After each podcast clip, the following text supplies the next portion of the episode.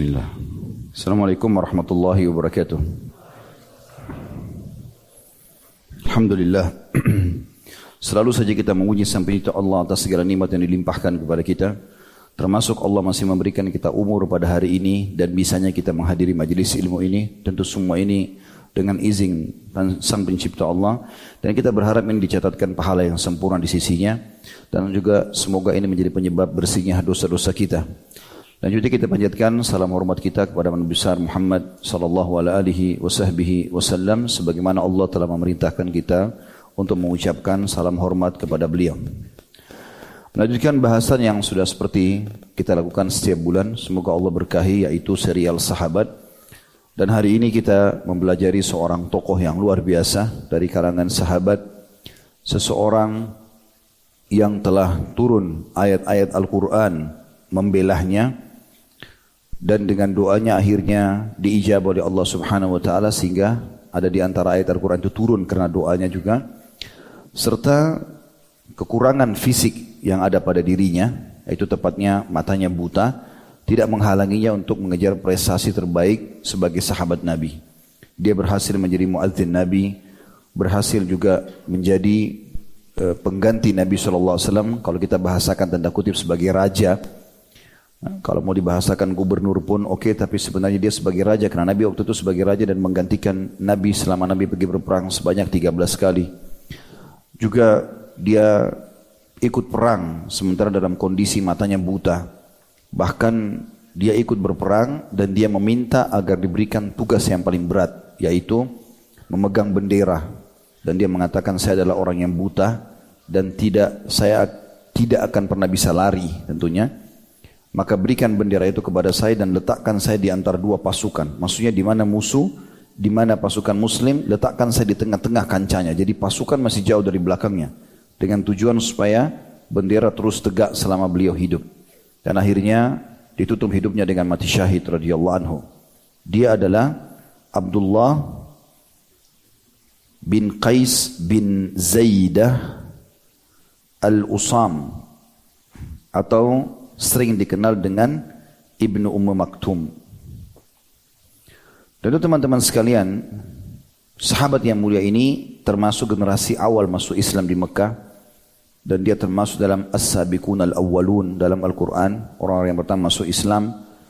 Bahkan sebagian ulama sejarah menjelaskan kalau dia masuk Islam belum lama setelah masuk Islamnya Abu Bakar dan sahabat-sahabat Nabi yang mulia yang memang awal-awal masuk Islam. Dan dia diberikan julukan, tentu Abdullah ini dipanggil oleh orang-orang Mekah dan Madinah, sementara orang Irak memanggilnya dengan Amr. Dan dia pernah ditanya oleh Nabi alaihi salatu wassalam tentang sejak kapan engkau kehilangan penglihatanmu. Maka dia menjawab sejak lahir. Dan sebab inilah dia dinamakan dengan Ibnu Ummu Maktum. Ya, artinya orang yang tertutup atau terbuta matanya sejak lahir. Tapi nama dia sebenarnya adalah Abdullah. Dia juga adalah salah satu sepupu uh, Khadijah radhiyallahu anha. Jadi dia masih kena dengan uh, ipar Nabi alaihissalam karena Khadijah adalah istri Nabi dan ini sepupu Nabi. Ya. Sebagian orang Arab membahasakan juga sepupu istri atau sepupu suami sering disebutkan juga dengan sahir atau ipar ya walaupun ipar yang sebenarnya adalah saudara kandung daripada uh, pasangan kita. Kebetulan ibunya dia, ibu Khadijah, itu saudara dengan Qais bin Zaidah. Jadi ayahnya Abdullah bin Umar Maktum ini saudara dengan ibunya Khadijah. Seperti itulah. Bermula kisah mulia, sahabat yang mulia ini, dia melihat bukan melihat karena dalam kondisi buta dia mengetahui dan mendengar kondisi jazirah Arab semuanya penyembah berhala. Dia pun gelisah dengan itu. Kegelisahan ini sebenarnya membuahkan hasil. Karena dengan kegelisahan itu akhirnya Allah berikan petunjuk kepadanya. Sampai akhirnya dia mendengarkan Nabi SAW mengumandangkan atau menyampaikan kenabiannya maka dia pun akhirnya segera mengucapkan syahadat pada saat itu tanpa banyak bertanya.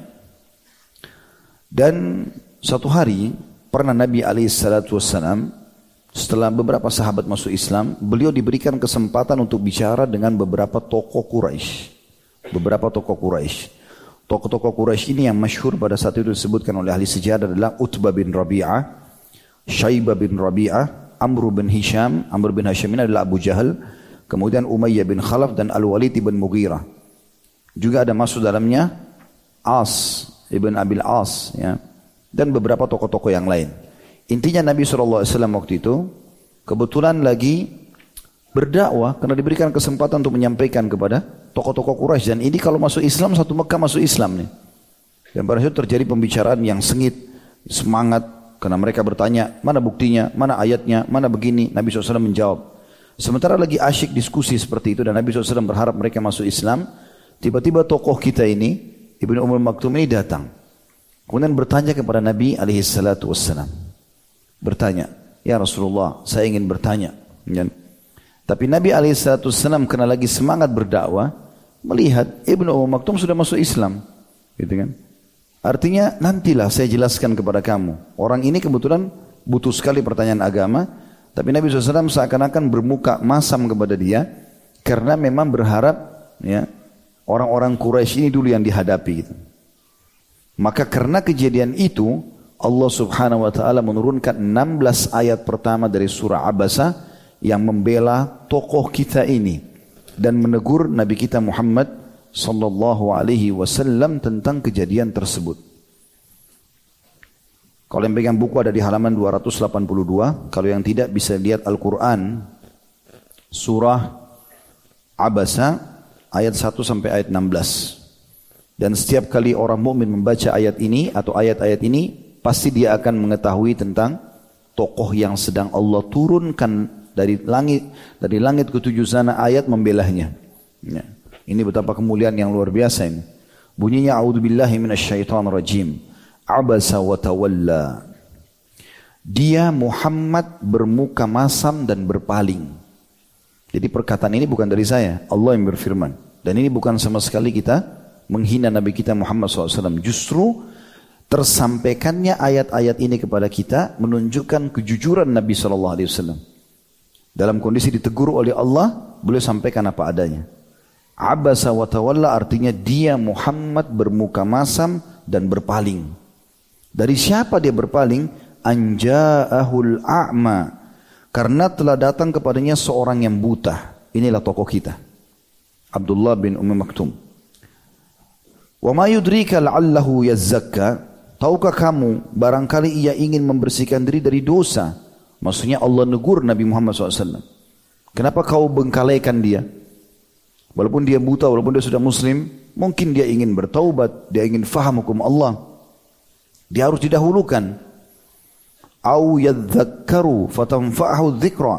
Atau dia ingin mendapatkan pengajaran hukum halal haram, lalu pengajaran itu bisa bermanfaat kepadanya. Lalu Allah bilang, amma manistagna.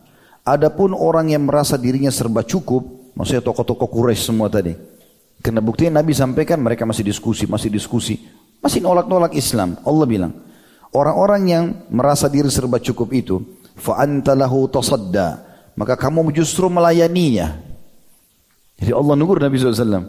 Kau justru melayani tokoh-tokoh Quraisy yang jelas-jelas kafir, masih nolak Islam, lalu kau tinggalkan seorang muslim walaupun miskin, buta, padahal ini bisa dapat manfaat karena dia sudah masuk Islam itu belum tentu. Lalu Allah mengatakan, "Wa ma 'alaika alla yazakka." Padahal tidak ada celaan atas Muhammad Muhammad kalau dia tidak beriman. Jadi orang-orang Quraisy itu biar tidak beriman biarin aja masuk neraka. Tapi ini yang sudah masuk Islam jangan kau bengkalaikan. Gitu kan? Walaupun itu kau harapkan masuk Islam. Karena kita nanti kita akan jelaskan dalam pelajaran-pelajaran kita bagaimana seorang dai justru menyampaikan agama ini kepada orang yang mau menerimanya. Orang yang tidak mau terima ya sudah. Kita sampaikan, setelah dia nolak ya sudah biarin aja, mau diapakan. Tidak usah kita terus mengejar dia, ya kan? Karena masih banyak orang yang mau menerima. Untuk apa kita sibukkan habiskan waktu kepada orang yang tidak mau terima? Ini teguran tegas Allah SWT kepada Nabi Muhammad SAW. Padahal depannya ini tokoh-tokoh Quraisy, raja-raja Quraisy lah istilahnya, raja-raja Mekah yang kalau masuk Islam semua masuk Islam satu Mekah.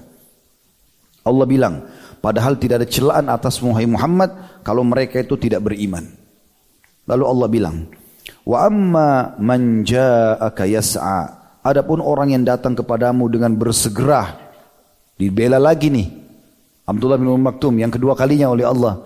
Sementara orang yang datang tadi itu untuk mendapatkan pengajaran darimu, bahwa yakhsha sedangkan ia takut kepada Allah dan ini pujian Allah ya kata sebagian ulama tafsir hanya datang kepada Abdullah bin Umar Maktum Allah memastikan kalau dia itu takut kepada Allah dan ini khusyuk, ketunduan, ketundukannya. Fa anta anhu talaha maka kamu justru mengabaikannya. Allah ulangi berarti dua kali tegurannya. Kalla innaha tadhkirah. Sekali-kali jangan demikian hai Muhammad. Makna tafsirnya jangan pernah kau ulangi lagi. Gitu kan? Faman syaa dzakara Sesungguhnya ajaran-ajaran Rob itu adalah suatu peringatan. Maka barang siapa yang menghendakinya, tentulah ia akan memperhatikannya. Ini yang saya bilang tadi. Berarti kita mengajarkan agama kepada orang yang mau. Orang yang nggak mau nggak usah dikejar-kejar. Sampaikan iya. Tapi bukan berarti kita habiskan waktu untuk urus dia. Karena masih banyak orang yang mau. Kita sudah buat iklan pengajian. Ya datang Alhamdulillah. Tidak mau datang ya sudah. Masa kita mau ngotot panggil mereka? Kan tidak mungkin. Ya datang yang dapat manfaat. Allah katakan begitu. Lalu dikatakan fi suhufim mukarramah. Semua itu sudah dijelaskan dalam kitab-kitab yang dimuliakan. Marfu'atim mutahhara. Yang ditinggikan lagi disucikan. Bi'aidi safara. Di tangan para penulis atau malaikat yang mulia. Kiramim bararah. Yang mulia juga berbakti. Artinya sudah menjadi hukum Allah subhanahu wa ta'ala Siapa yang mau mendengarkan dakwah, sampaikan kepada mereka. Yang tidak mau dengar, ya sudah. Kita jelas, jelas tetap sampaikan, bukan berarti tidak sampaikan sama sekali, tapi kalau sudah nolak, ya sudah. Ya. Karena Allah juga firman dalam ayat yang lain, la ikraha, hah? La ikraha fid din, tidak ada paksaan dalam masalah agama. Kita sudah sampaikan dia terima, tidak mau terima ya sudah. Tugas kita hanya menyampaikan, ya, seperti itulah. Kata penulis di sini, itulah 16 ayat yang dibawa turun oleh Jibril yang terpercaya kepada Nabi SAW yang mulia tentang Abdullah bin Ummi Maktum. Dan masih terus dibaca sejak diturunkannya hingga hari kini dan akan tetap dibaca hingga Allah Subhanahu wa taala mewarisi dunia dan semua orang yang ada di atasnya. Maksudnya sampai hari kiamat. Dan kata penulis, dan sejak hari itu Rasulullah SAW senantiasa memuliakan Abdullah bin Umi Maktum di mana pun ia singgah. Tempat duduknya selalu didekatkan bila dia datang. Setiap datang ke majelis Nabi, Nabi suruh duduk dekatnya langsung. Karena Allah menegur Nabi SAW dari langit. Masalah bermuamalah dengan orang ini. Gitu. Lalu beliau menanyakan kepadanya masalahnya. Kemudian beliau memenuhi keperluannya. Jadi setiap kali datang Abdullah bin Maktum, Nabi jadi tidak tunggu dia bertanya, Nabi tanya. Ada hajat apa kau? Baru Nabi langsung penuhi. Karena ada teguran dari Allah subhanahu wa ta'ala. Tentu ini menjelaskan tentang masalah kemuliaan manusia terbaik ini. Kemudian juga dia, Abdullah bin Ummul Maktum ini, radhiyallahu anhu, pada saat dia melihat siksaan, maksudnya dia dapat informasi di Mekah disiksa, toko-toko ya pada saat itu, dan dia dari awal setelah masuk Islam, apalagi setelah teguran ayat ini turun, Nabi SAW selalu fokus ke dia. Ya, lebih banyak kalau dia butuh apa-apa langsung dipenuhi Nabi SAW karena Allah tegur. Maka dia menjadi tanda kutip pada saat itu ya. Walaupun Al-Quran belum sempurna karena nanti penyempurnanya di fase Madinah. Tapi dia sudah dianggap tokoh muslimin. Ulamanya muslimin pada saat itu di Mekah. Jadi ada beberapa orang yang menonjol ya. Di antaranya Abu Bakar, di antaranya Musab bin Umair, di antaranya uh, uh, Abu Musa al-Ash'ari, di antaranya uh, apa namanya ini Abdullah bin Abi Maktum. Ini semua orang-orang yang terkenal. Makanya waktu Nabi SAW utus dai maaf bukan Abu Musa keliru Muadz bin Jabal Muadz bin Jabal radhiyallahu anhu maka waktu Nabi SAW mulai mau menyebarkan Islam maka beliau mengutuslah orang-orang ini Abu Bakar menemui beliau di Mekah sementara Musab ibn Umair radhiyallahu anhu ini pernah kita bahas kisahnya dulu. Beliau termasuk dai Nabi yang dikirim ke Madinah. Ternyata ada dai yang lain yang Nabi kirim yaitu tokoh kita ini. Abdullah bin Umar Maktum termasuk dai Nabi SAW yang dikirim ke Madinah. Ya, berarti memang waktu itu, waktu Nabi SAW mau hijrah ke Madinah, setelah sekian, ta, sekian waktu, ya, kalau tidak salah sekitar 2-3 tahun berdakwah di Madinah, maka waktu Nabi SAW hijrah ke Madinah tidak ada satu rumah pun dari orang-orang Madinah kecuali umumnya sudah masuk Islam. Dan berarti mereka juga termasuk memanen pahalanya. Mus'ab dan juga Abdullah radhiyallahu anhu ajma'in. Al-Bara ibn Azib radhiyallahu anhu salah satu tokoh dari Madinah berkata, orang pertama yang datang kepada kami di Madinah sebagai dai yang membawa Islam adalah Mus'ab ibn Umair dan Ibnu Ummi Maktum radhiyallahu anhu ajma'in. Keduanya membacakan Al-Qur'an kepada orang-orang. Ya, dan ini juga pelajaran penting teman-teman. Ternyata dia termasuk ahli Al-Quran walaupun matanya buta. Apalagi kita yang harusnya lebih kental dalam masalah ini karena Allah berikan kita penglihatan yang terang. Alhamdulillah. Semoga Allah mudahkan kita menjadikan kita termasuk hafid dan juga orang yang amil terhadap Al-Quran atau mengerjakan isi-isi Al-Quran. Allahumma amin. Waktu itu Ibnu, Ibnu, Ummul Maktum radhiyallahu anhu Abdullah diperlakukan sangat baik di Madinah, sangat sopan dan dia sangat menghargai juga respon daripada masyarakat Madinah. Terlebih lagi eh, adanya perintah-perintah dari Nabi SAW untuk memuliakan orang-orang yang tunanetra, orang yang cacat. Kita dalam Islam dianjurkan untuk bermuamalah yang baik dengan mereka, gitu kan? Dan termasuk bagian daripada dosa besar kalau sengaja menyesatkan orang buta dari jalan. Berarti lawan pemahamannya adalah mafhum mukhalafahnya kita harus memandu mereka dan membantu mereka ke jalan yang benar gitu ya. Seperti itulah. Tidak ada perintah dari Nabi SAW untuk berbuat baik sama beliau. Atau orang-orang seperti ini. Juga hal yang paling mendasar, kemuliaan yang berkumpul pada manusia terbaik ini, Nabi SAW menjadikannya sebagai muazzin. Muazzin di Madinah. Dan ini juga keluar sebuah hukum syar'i bahwasanya muazzin ya, tidak harus bisa melihat. Yang penting suaranya bagus, gitu kan? Karena muadzin Nabi SAW yang satu terang matanya Bilal, yang satu Abdullah bin Ummi Maktum buta matanya. Tapi karena suaranya bagus, dia memahami ya apa namanya ucapan-ucapan lafaz azan dengan baik, maka ditunjuklah. Masalah dia mengenal waktu disebutkan dalam riwayat ya. Kalau ada di situ di halaman 284 ada riwayat disebutkan oleh Imam Bukhari dan Imam Muslim bahwasanya Abdullah bin Umar Maktum adalah seorang yang tunanetra dan dia tidak mengumandangkan azan hingga ada yang mengatakan kepadanya sudah pagi, sudah pagi. Jadi orang lewat depan rumahnya. Gitu kan? Dan dialah yang disebutkan dalam riwayat bahwasanya Nabi SAW meletakkan dia sebagai muadzin yang kedua di azan subuh. Ya. Muadzin pertama adalah Bilal. Karena dari lima waktu sholat ini ada semuanya satu kali azan kecuali subuh. Subuh dua kali azan. Sudah Nabi SAW dua kali azan. Kalau teman-teman lagi umrah, lagi haji di Mekah, Madinah pasti tidak asing kita dengarkan dua kali azan. Kalau ke Masjid Aqsa, umumnya banyak negara-negara menerapkan. Tapi di Indonesia mungkin belum diterapkan masalah ini ya. Kita masih baru satu kali azan. Sunnahnya dua kali azan. Azan pertama itu belum masuk waktu sholat. Seakan-akan peringatan kata sebagian ulama, untuk orang yang belum bangun sholat malam agar sholat malam dan orang yang sudah terlanjur semalam suntuk ibadah mereka punya waktu istirahat. Jeda waktunya sekitar 50 ayat. Mungkin kita setengah jam sampai 40 menit lah antara azan pertama sama azan kedua. Itu disebutkan dalam sebuah riwayat dari Ibnu Umar radhiyallahu anhu masih ada di halaman 284 di situ. Bahwasanya inna bilalan yu'adzinu bilailin faqulu kata Nabi SAW ya inna bilalan yu'adzinu bilailin fakulu washrabu hatta yunadi ibnu ummi maktum. Sesungguhnya Bilal mengumandangkan azan di malam hari, azan pertama subuh. Karena itu makan dan minum saja. Masih boleh makan dan minum azan pertama. Sampai nanti Ibnu Ummu Maktum azan. Kalau sudah azan yang kedua, baru kalian berhenti makan dan minum. Sebagian ulama mengatakan, ini punya keutamaan tersendiri bagi Abdullah bin Ummi Maktum radhiyallahu anhu. Kenapa? Karena berarti dia panen pada saat itu puasa Nabi SAW, puasa para sahabat. Karena dengan azannya dia orang mulai puasa. Ya. Maka kepekaan dalam memahami ini penting.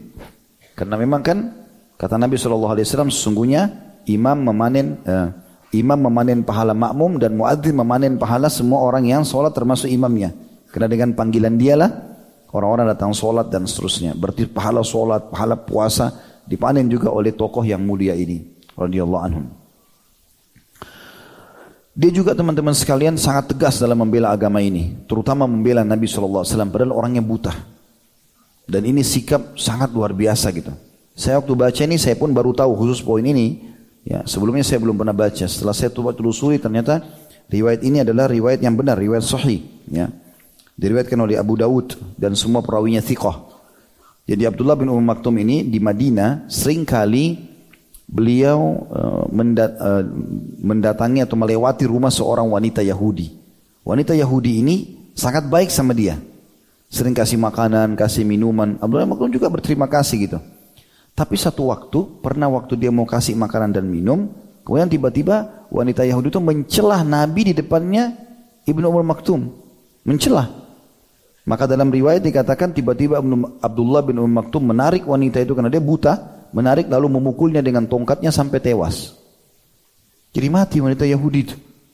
Dan pada saat dilapor kepada Nabi SAW, Nabi tanya, kenapa hai Abdullah? Kenapa kau membunuhnya? Dia bilang, ya Rasulullah, saya bukan masalah dengan dia menyakiti saya. Tapi dia menyakiti anda, Allah dan Rasul di depan saya. Menyakiti Allah dan Rasul di depan saya. Maka kata Nabi SAW, aku sudah maafkan darahnya. Kan hukumnya kalau orang bunuh secara sengaja, maka hukumnya dibunuh kisosnya kan gitu. Atau dia membayar denda ke keluarganya. Tapi karena sikap membela Nabi SAW ini, maka darahnya dan dia tidak perlu dibayar oleh Abdullah bin Maktum.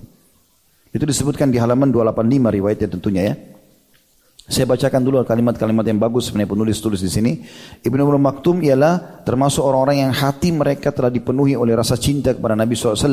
Beliau baginya ibarat keluarga dan marganya, maksudnya Nabi SAW. Serta lebih dicintai dari para istri dan anak-anaknya, bahkan dari dirinya sendiri.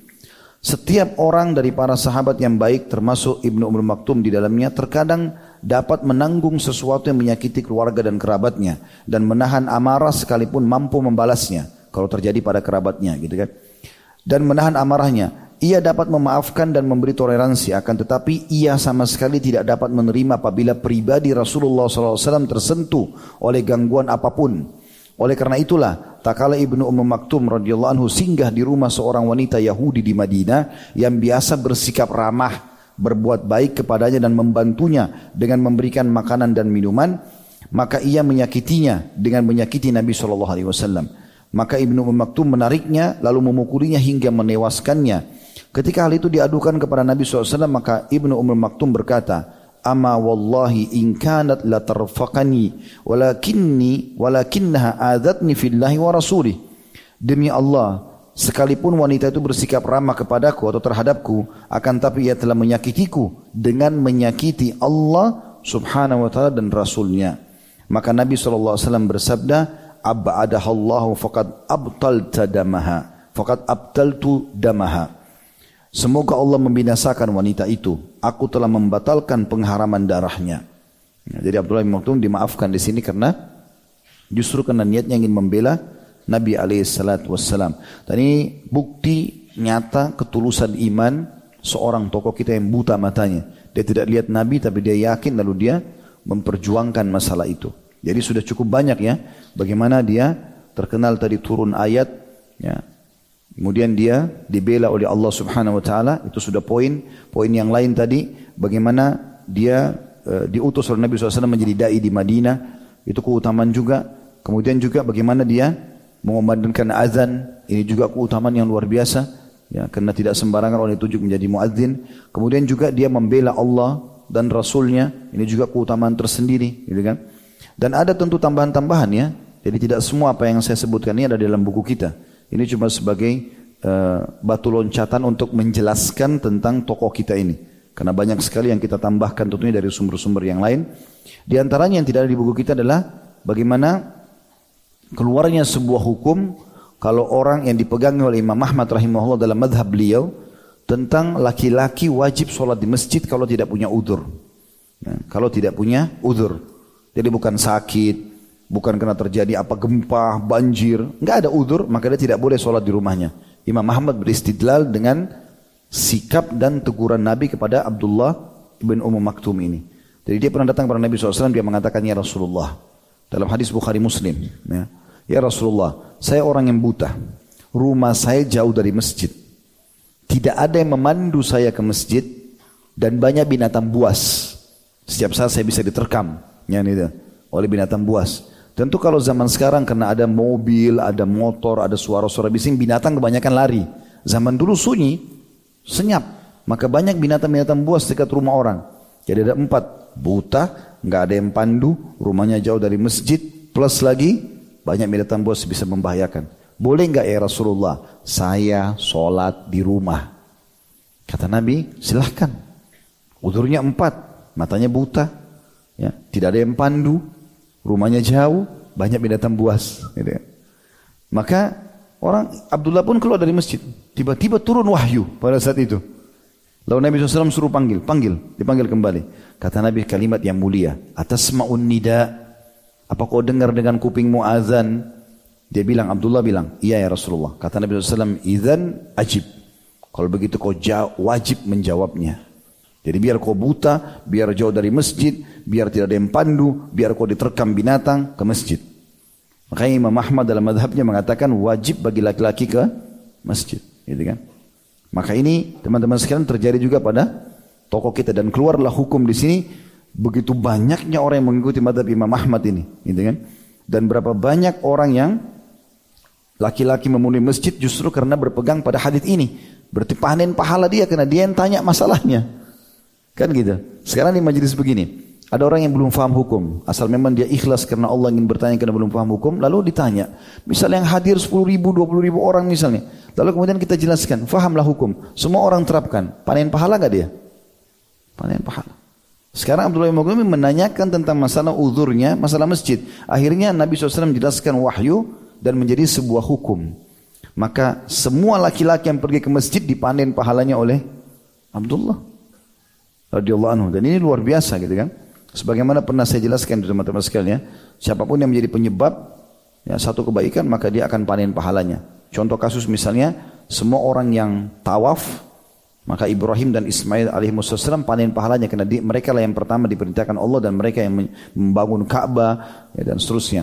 Begitu juga dengan sa'i berjalan tol Safa dan Marwah. Hajar panen pahalanya alaihissalam karena dia yang jalan di situ dan semua orang sa'i tahu kisahnya oh dari Hajar berapa juta orang yang tawaf sampai menjelang hari kiamat berapa banyak pahalanya. Makanya teman-teman jangan pelit-pelit menunjukkan kebaikan. Ada orang tanya alamat masjid segera tunjukkan. Kalau perlu pandu, baik saya temani. Ada orang tanya jalan, dia mau pulang ke rumahnya, tunjukkan jalan itu. Walaupun antum cuma jalan 100 meter, 200 meter, tunjukkan. Selama dia tahu maka panen pahala. Dan seterusnya, gitu kan. Saya pernah menuju ke satu pengajian, saya tidak tahu jalur lain, saya tahu satu jalur saja. Ada seorang ikhwah datang ke tempat saya waktu itu, Ngobrol-ngobrol terus saya bilang, afwan akhi, saya harus dalam pengajian sekarang. Ustaz, di mana pengajian? Di sini. Ustaz, jalurnya di mana? Saya lewat sini. Ustaz, saya tahu ada jalur di sini. Dia, dia pandukan lah satu jalan gitu. Terus saya coba. Semenjak itu memang saya pakai jalur, karena jalur itu lebih cepat gitu. Walaupun tempatnya jauh gitu kan. Tapi saya tiba-tiba berpikir selama saya jalan, setiap kali saya jalan ahad pagi, waktu itu saya talim di sana, itu saya berpikir orang ini panen pahalanya kan dia cuma tunjukin saja jalannya. Mungkin dia tidak berpikir jangka jauh, jauhnya berapa banyak yang hadir, berapa banyak dapat manfaat, berapa banyak ceramah itu disebarkan ke orang dan seterusnya. Maka terlibat dalam hal seperti ini luar biasa, gitu kan. Juga sudah kita katakan tadi dia termasuk orang yang mustajab doa. Dan ayat atau ayat eh, ayat-ayat Al-Qur'an yang turun yang kedua selain Abasa wa Tawalla tadi, 16 ayat di surah Abasa, juga ada ayat lain turun berhubungan dengan doanya beliau, yaitu surah An-Nisa ayat 95. Jadi waktu Allah Subhanahu wa taala, ikhwani sekalian rahimakumullah menurunkan ayat-ayat tentang jihad dan keutamaannya, maka Abdullah bin Maktum ini punya semangat ingin ikut jihad, tapi buta. Bagaimana caranya tahu musuhnya di mana gitu kan? Dalam kondisi dia buta, dia merasa sedih. Maka dia berdoa kepada Allah mengatakan, Ya Allah, turunkanlah ayatmu yang memaafkan uzurku atau menjelaskan uzurku. Artinya orang seperti aku ini nanti nggak apa-apa nggak ikut jihad karena nggak bisa. Maka subhanallah Allah kabulkan dan turun ayat Al-Quran. Ada beberapa riwayat menjelaskan kepada kita masalah itu. Disebutkan bahwasanya Zaid bin Thabit radhiyallahu anhu salah satu penulis wahyu Nabi berkata pada saat Nabi SAW sedang mendiktekan ayat jihad dalam surah An-Nisa ayat 95 A'udzu billahi minasyaitonir rajim la yastawil qa'iduna minal mu'minin tentu ada tambahan kalimat ghairu ulid darar. Ini belum turun awalnya. Ghairu ulid darar belum turun. Kalau teman-teman lihat surah Nisa 95, khusus potongan kalimat ini belum ada di awal turunnya wahyu. Yang ada adalah la yastawil qaiduna minal mu'minin langsung wal mujahiduna fi sabilillah. Maknanya tidak sama antara orang mukmin yang tidak ikut berperang duduk saja dengan orang yang berjihad jalan Allah. Orang yang berjihad lebih besar pahalanya. Rupanya waktu sementara turun wahyu itu, Abdullah bin Umm Maktum datang.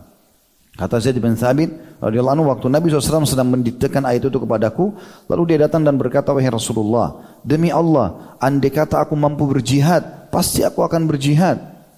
Sementara waktu itu dia adalah tu orang yang tunanetra atau buta. Lalu Allah SWT menambahkan di wahyu itu potongan ayat. Kata Zaid bin Thabit tiba-tiba paha Nabi SAW waktu itu ada di atas pahaku lebih tinggi kemudian tiba-tiba tertimpa, menimpa pahaku. Jadi biasanya Nabi SAW kalau turun wahyu salah satu keadaannya seperti itu. Alaihissalam maka dia mengatakan seperti pahaku akan retak karena beratnya. Lalu Nabi SAW setelah itu menambahkan kalimat gairu urid darar. Karena permintaannya Ibnu Ul Maktum kepada sang pencipta Allah. Ini luar biasa ini. Karena doanya Allah turunkan potongan ayat Al-Quran dan berlaku hukum sampai hari kiamat. Maka Nabi SAW pun membacakan kalimat tadi ditambahkan la yastawil qaiduna minal mu'minin tidak sama orang-orang mukmin yang duduk tidak ikut berjihad lalu Allah bilang gairu urid darar yang tidak punya uzur. Jadi maksudnya di sini turunnya kepada Ibnu Maktum kalau orang buta, orang pincang gitu kan. Maka ini tidak punya keharusan untuk ikut jihad gitu. Wal mujahidun fi dan orang-orang jihad di jalan Allah. Begitu juga Al-Bara' ibn Azib radhiyallahu berkata dalam riwayat lain, "Takala turun firman Allah la yastawil qa'iduna minal mu'minin." Tidak samalah antara orang mukmin yang duduk tidak ikut berperang. Nabi SAW berkata, panggillah si fulan, pencatat wahyunya. Di sini lebih tepatnya adalah Zaid bin Thabit tadi dalam riwayat yang pertama. Beliau penulis wahyu Nabi sallallahu. Lalu datanglah orang itu membawa tinta dan batu tulis. Lalu Nabi SAW berkata, tulislah firman Allah. La yastawil qaiduna minal mu'minin. Lalu gairu urid darar belum ada nih. Langsung wal mujahiduna fi sabilillah. Tidaklah sama orang mukmin yang duduk dengan orang yang berjihad di jalan Allah. Setelah itu Nabi SAW mengangkat ya, waktu itu turun ayat ini Lalu Abdullah, lalu Nabi SAW mengangkat Ibnu Ummul Maktum menjadi penguasa sementara di Madinah. Gitu kan? Waktu Nabi SAW ingin berperang. Karena turun ayat memerintahkan jihad. Maka Nabi SAW, maka Maktum mengatakan, Ya Rasulullah, aku seorang yang tunanetra. Artinya, nggak bisa ikut jihad. Juga aku, bagaimana menjadi pemimpin di Madinah, nggak bisa melihat. Maka turun firman Allah SWT tambahan ayatnya, Gairu urid darar. Jadi La yastawil qaiduna minal mu'minin tidak sama orang mukmin yang duduk tidak berjihad ghairu ulid darar yang tidak punya darar atau masalah udurnya. Wal mujahidin fisabilillah orang jihad di jalan Allah. Dan di sini keluar juga hukum lain bahwasanya bolehnya pemimpin orang buta. Bolehnya pemimpin orang buta karena Abdullah bin Umi Maktum ini telah memimpin Madinah sebanyak 13 kali. 13 peperangan Nabi SAW semuanya dia yang ditunjuk jadi rajahnya lah pengganti sementara Nabi Alaihissalam. Nanti akan kita jelaskan insya Allah kalau tidak ada halangan di terakhir nanti tentang e, di peperangan mana saja yang Nabi Alaihissalam wakilkan kepada Ibnu Maktum atau Ibnu Ummi Maktum radhiyallahu anhum. Bata, matanya yang buta pun tidak menghalangi untuk berjihad. Walaupun Allah turunkan tadi surah An-Nisa ayat 95. Tapi rupanya gejolak. Kan itu Allah cuma kasih pilihan. Artinya orang buta bisa punya uzur, tidak usah jihad. Tapi pertanyaannya, boleh nggak kalau orang buta mau ikut jihad? Boleh. Nggak ada larangan. Karena terbukti dilakukan oleh tokoh kita ini yang mulia. Ya, asal memang dia disesuaikan dengan pekerjaannya, gitu kan. Mungkin dia tidak bisa menjadi penyerang utama, gitu kan. Dan seterusnya, tapi dia ada posisi tertentu. Sebagaimana nanti kita lihat tokoh kita ini. Maka Ibnu Maktum ini punya semangat yang tinggi. Dia pun tidak tidak terhalangi dengan udur itu karena ingin menemukan semua keutamaan karena dia terkenal di kalangan sahabat. Sholat malamnya nggak pernah ketinggalan sholat imam waktu di masjid tidak pernah ketinggalan puasanya selalu jalan hafal Al-Quran banyak sekali kelebihannya. Tinggal pintu jihad yang dia belum sentuh. Maka dia merasa dirinya nggak boleh terkurung dengan kalimat gairu ulid darar gairu ulid darar ini berarti hanya diruhsahkan oleh Allah diringankan. Berarti orang buta boleh tidak jihad. Tapi dia tidak mau terganggu dengan itu Tinggal poin ini yang belum dia sentuh. Semua sahabat pergi jihad, gitu kan? Di zaman Nabi SAW, dia nggak bisa ikut perang. Karena dia masih berpegang pada ayat tadi, uzur itu kan. Tapi setelah Nabi SAW meninggal, terutama di zaman Umar bin Khattab ada ekspansi-ekspansi Islam yang besar. Orang-orang pada cerita muslimin menang, muslimin menyebar. Dia bergelora dalam hatinya ingin ikut jihad. Maka pada saat Nabi, pada saat Umar bin Khattab mengutus pasukan di tahun 16 Hijriah tepatnya, kalau di buku kita ditulis sebenarnya tahun 14 Hijriah. 14 Hijriah itu lebih tepatnya Umar bin Khattab baru mengatur strategi penyerangan. Karena tahun 15 Hijriah dalam buku-buku sejarah beliau membentuk pasukan untuk menyerang negeri Syam dipimpin oleh Abu Ubaidah bin Jarrah dan Khalid bin Walid radhiyallahu anhu jema'in dengan Kakak dan teman-teman yang lain. Kemudian tahun 16 baru beliau mengirim Sa'ad bin Waqqas dengan pasukan besarnya 30 ribu menyerang negeri Persia gitu kan. Nah pada saat itu yang akan terjadi perang Qadisiyah masyhur ya, dan juga perang Nahawan. Dua peperangan yang sangat besar dan insya Allah mudah-mudahan dengan izin Allah nanti saya akan coba lowongkan khusus untuk menjelaskan peperangan-peperangan ini nanti di materi tersendiri. Tentang masalah khulafa rasyidin kita akan bahas lagi kembali insya Allah tapi Allah alam kapan mudah-mudahan Allah mudahkan tapi lebih rinci. Waktu kita bedah buku pertama jilid pertama buku kita ini saya masih jelaskan secara global tapi beberapa kiprah-kiprah besar dari khulafa rasyidin masih belum tersentuh semuanya termasuk proses-proses peperangan yang terjadi. Di sini teman-teman sekalian, pada saat itu dia sudah bisa, tidak bisa tahan dirinya lagi, maka dia minta izin sama Umar bin Khattab untuk diikutkan berperang dan dia waktu itu Umar izinkan. Baik silakan, tapi Umar tanya, kira-kira akan seperti apa? Kamu mau di posisi mana? Kalau mengimami orang sholat, ya. Memotivasi pasukan, oke. Okay. Dan duduk untuk membantu mengobati orang, iya. Tapi di pasukan gimana caranya? Karena harus orang yang menyerang, tahu arah musuh dan seterusnya. Maka dia mengucapkan kalimat yang masyhur. Dia mengatakan, "Idfa'u ilayya liwa'a fa inni a'ma la astati'u an afirra wa aqimuni." Dia mengatakan, "Wa aqimuni baina safain." Dia mengatakan, "Serahkanlah panji kepadaku." Panji itu teman-teman zaman dulu kayunya itu besar sekali. Karena kan benderanya harus besar. Seluruh pasukan harus bisa lihat. Mungkin kalau orang tidak terbiasa pegang, dia nggak mampu. Dari sini sebagian ahli sejarah mengatakan berarti Ibnu Umm Maktum ini punya jasad yang sangat kuat. Cuma matanya saja buta. Radiyallahu Ini juga jadi pelajaran penting yang lain. Berarti orang buta tidak harus vakum. Tetap harus jaga kesehatan, keterampilan yang dia mampu. Begitu dalam Islam. Tidak ada kata putus asa gitu. Karena untuk memegang panji ini, apalagi pasukan 30 ribu orang, yang dia harus pegang sendirian panjinya, bendera yang besar supaya semua lihat, melawan 240 ribu pasukan Persia. Ini bukan hal yang ringan. Dan pada zaman itu kalau bendera masih tertancap atau ada yang pegang, walaupun tinggal satu orang pasukan dianggap masih kuat. Kalau bendera jatuh, walaupun pasukan masih lengkap, dianggap kalah. Begitulah yang membuat pasukan Quraisy di Uhud pada saat Hamzah dan teman-temannya menjatuhkan bendera-bendera mereka sampai 11 kali jatuh akhirnya mereka lari semua pada jumlahnya masih 2900 orang sekian. Lari karena dianggap benderanya jatuh. Muslimin yang jumlahnya cuma 600 benderanya berkibar dianggap menang kan begitu. Ini tentu terjadi sebelum adanya 43 orang pemanah yang turun dari bukit pemanah. Maka waktu itu Umar setuju. Persetujuan Umar untuk memberikan panji perang kepada Abdullah bin Maktum ini berarti ada pertimbangan syar'i. Kenapa dia memberikan? Padahal dia orang buta. Berarti ulama mengatakan kemudian misal memang kekuatan fisiknya, tidak diragukan masalah keimanan karena tidak mungkin lari. Dan memang dia membahasakan itu. Dia bilang serahkan panji padaku. Sebab aku adalah orang buta yang tidak bisa lari. Jadi kalian tidak usah khawatir. Bendera aku pertahankan sampai aku mati. Kalau orang melihat masih bisa lari. Mungkin lihat jumlah pasukan besar. Saya tidak bisa lihat jumlahnya besar atau kecil. Saya nggak penting. Gitu kan. Dan dia mengatakan dan juga tambah lagi. Berdirikan aku di antara dua barisan.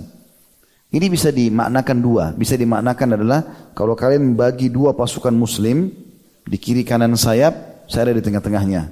Semua pasukan bisa melihat semua bendera. Bisa bermakna yang lain adalah dua barisan musuh sama kalian. Saya di tengah-tengah sini, jangan di pasukan kalian.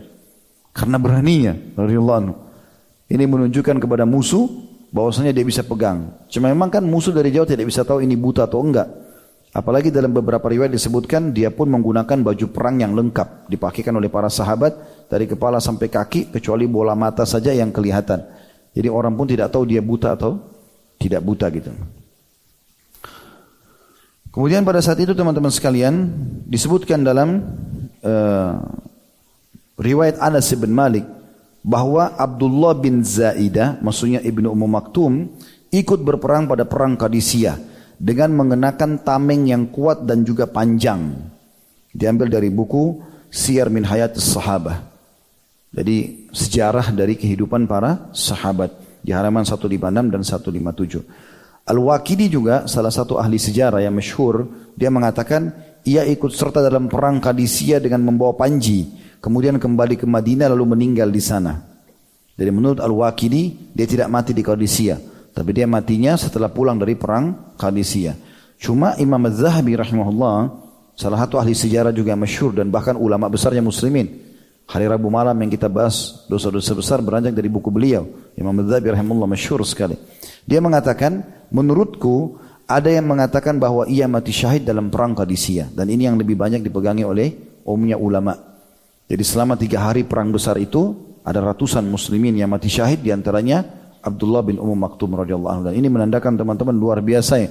Bagaimana dengan buta matanya pun tidak menghalanginya untuk mengejar prestasi-prestasi yang luar biasa tadi menjadi muadzin Nabi, menjadi pengganti Nabi. Jadi tidak mungkin dia dipilih jadi kayak kalau kita presiden, presiden lagi pergi ke mana, dia gantinya sementara. Nggak mungkin sembarangan. Orang bodoh kah atau orang sementara mungkin. Kalau hanya buta udurnya, ya atau selain buta ada udurnya, maka mungkin Nabi tidak pilih. Kan masih ada yang lainnya. Ya, tapi ini subhanallah dipilih oleh Nabi SAW. Berarti luar biasa. Kemudian Nabi SAW juga pilih dia menjadi da'i. Ya juga nggak sembarangan. Termasuk Umar bin Khattab memilihnya sebagai pemegang panji di peperangan ini juga hal yang luar biasa. Berarti menandakan orang ini tuh kita radhiyallahu anhu adalah orang yang sangat luar biasa di mana Allah Subhanahu wa taala memuliakan orang justru karena semangat dan keinginannya. Maksud dalam umumnya sabda Nabi SAW, inna malak malu bin niat. Semua sesuai dengan niat seseorang. Kapan dia niat mau jadi orang yang baik, berprestasi, orang yang mati syahid, orang yang apalah kaya dengan rezeki halal, orang yang begini dan begitu tinggal order saja tanda kutip. Mohon kepada Allah, Allah akan kasih. Yang penting teman-teman kita tidak boleh vakum. Kayaknya Allah nggak kasih saya, kayaknya saya nggak bisa. Ya sudah dia vakum sendiri. Selama antum masih punya semangat dan kebaikan Allah kasih. Maka harus punya angan-angan atau tumuh yang besar. Besar teman-teman, selalu berangan-angan. Ada ada empat orang dulu, anak-anak muda muslim dulu depan Ka'bah itu adalah Abdullah bin Zubair, adiknya Urwah bin Zubair, ada satu lagi, lupa saya namanya siapa ini. Juga anaknya Zubair bin Awam, tiga bersaudara dengan satu Abdul Malik bin Marwan, temannya mereka. Berempat ini masih muda-muda waktu itu. Belum ada punya kedudukan. Satu-satunya sahabat cuma Abdullah bin Zubair. Tiganya ini yang lain tabi'in gitu. Maka Abdullah bin Zubair berkata sama teman-temannya, ayo kita berangan-angan. Kita berangan-angan sesuatu yang positif yang baik ke depan biar maju. Bahasa Arabnya tumuh. Punya harapan yang besar ke depan, mau jadi orang yang besar. Maka kata Abdullah bin Zubair, saya akan mulai. Saya berharap bisa menjadi khalifah yang menguasai Hijaz. Hijaz itu Mekah sama Madinah. Adiknya dia, yang tadi saya bilang maaf saya lupa namanya, insya Allah kalau saya ingat satu waktu nanti saya akan sampaikan. Orang ini, adiknya mengatakan kalau begitu saya berharap jadi gubernur di Iraqin. Iraqin itu dua Irak wilayah Persia, Irak, Iran gitu. Saya ingin jadi gubernur di sana. Abdul Malik ibn Marwan bilang, temannya mereka yang lain, bilang, kalau itu angan-angan kalian, itu tumbuh. Ya, semangat kalian akan kalian kerja sebagai target kalian, saya berharap jadi khalifah muslimin.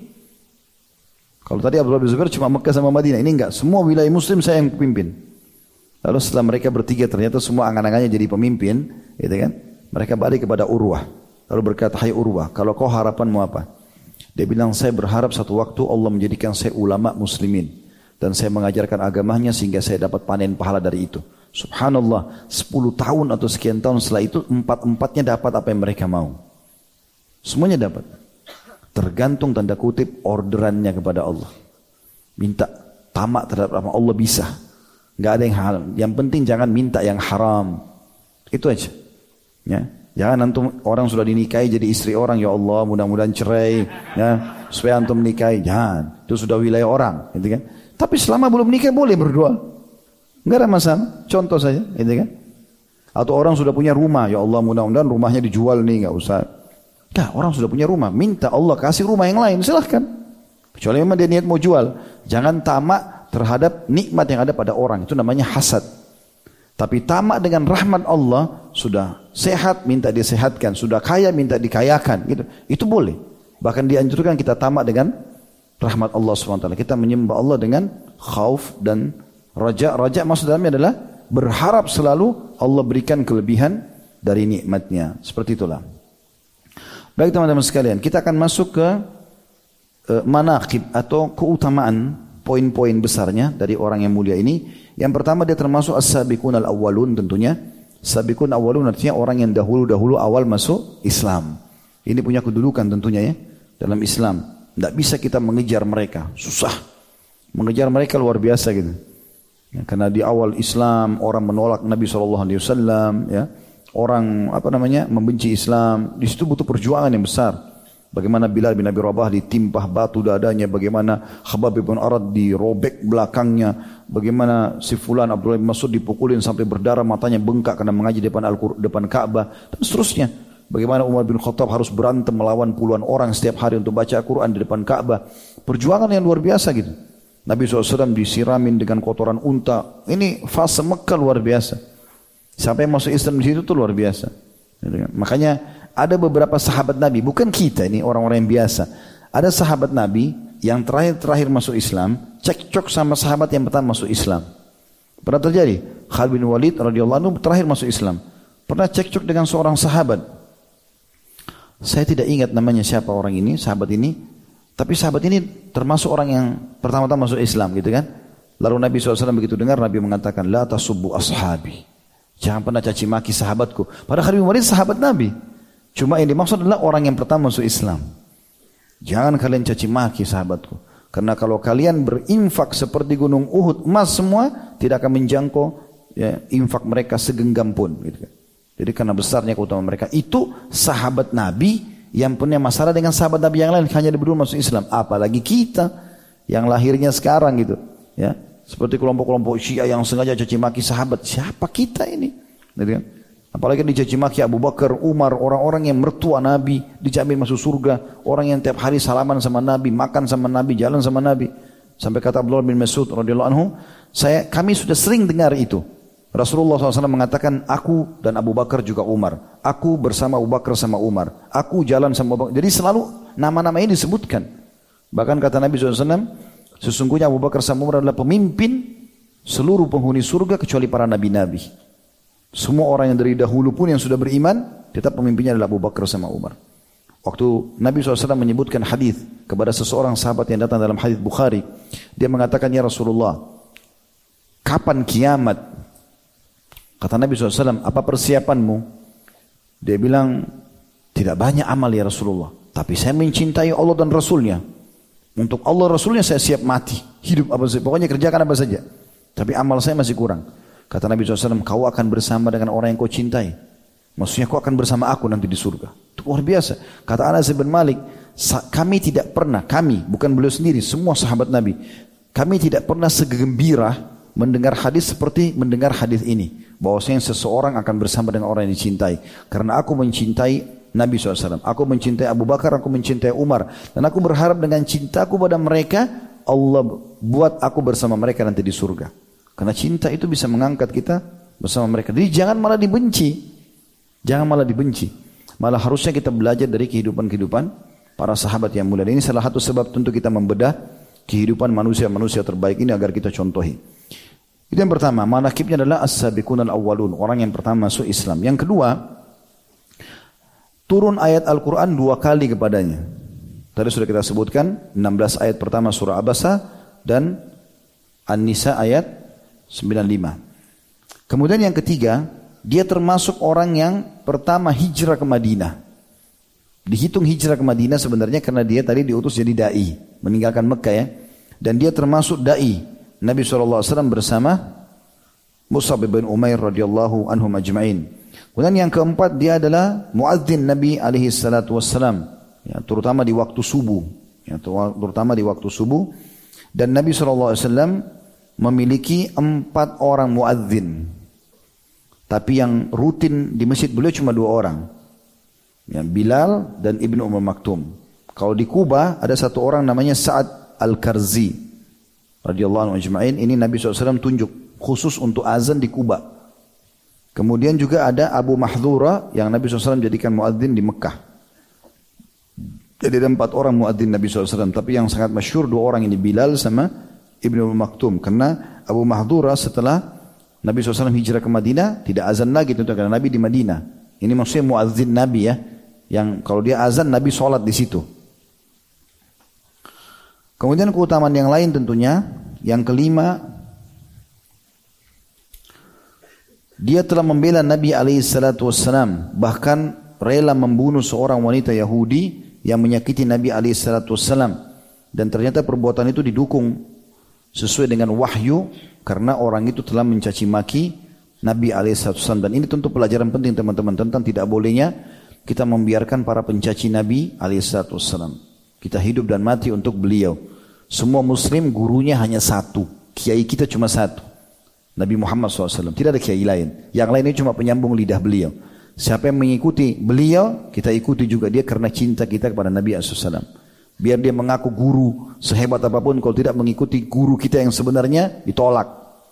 Karena kita hanya punya satu orang guru saja. Tuhan kita satu Allah, guru kita dan Nabi Allah SWT cuma satu Muhammad SAW. Nabi-Nabi lain ada, tapi yang kita panuti adalah sekarang yang ini. Kitab kita satu Al-Quran, kitab kiblat kita juga satu Ka'bah. Semestinya tidak ada perselisihan harusnya, gitu kan? Kita harusnya bersama-sama kena patokan ini. Yang keenam, dia termasuk orang yang mustajab doa. Sebagaimana tadi waktu dia berdoa agar diturunkan ayat Al-Quran, memudahkan atau menyebutkan tentang uzurnya. Kemudian yang ketujuh, dia adalah orang yang sangat pemberani. Walaupun buta, dia ikut berjihad. Jadi buta tidak menghalanginya untuk maju ke medan jihad. Khusus poin ini teman-teman sekalian, Perlu kita ketahui ya, pengorbanan-pengorbanan yang besar dalam agama, seperti misalnya jihad, seperti misalnya apalah, sedekah dengan jumlah besar, apalah ber berkorban yang besar-besar, tidak akan terjadi sebelum kita berkorban yang kecil. Maka kalau kita mau loyalitas kita besar terhadap agama, mulai dulu dari yang kecil-kecil ini. Karena tidak akan pernah sedekah 100 ribu tanpa 10 ribu. Tidak akan 1 juta kecuali 100 ribu. Dan kita harus selalu mengembangkan pengorbanan kita kepada Allah nanti akan meningkat terus. Jangan vakum di situ. Seperti itulah. Kalau teman-teman umroh disuruh cukur rambut saja oleh Nabi SAW tidak mau, maka bagaimana mau berkorban darah itu untuk jihad nggak bisa. Disuruh berkorban bantu saudaramu saja doakan susah. Bagaimana cara mau berkorban yang besar?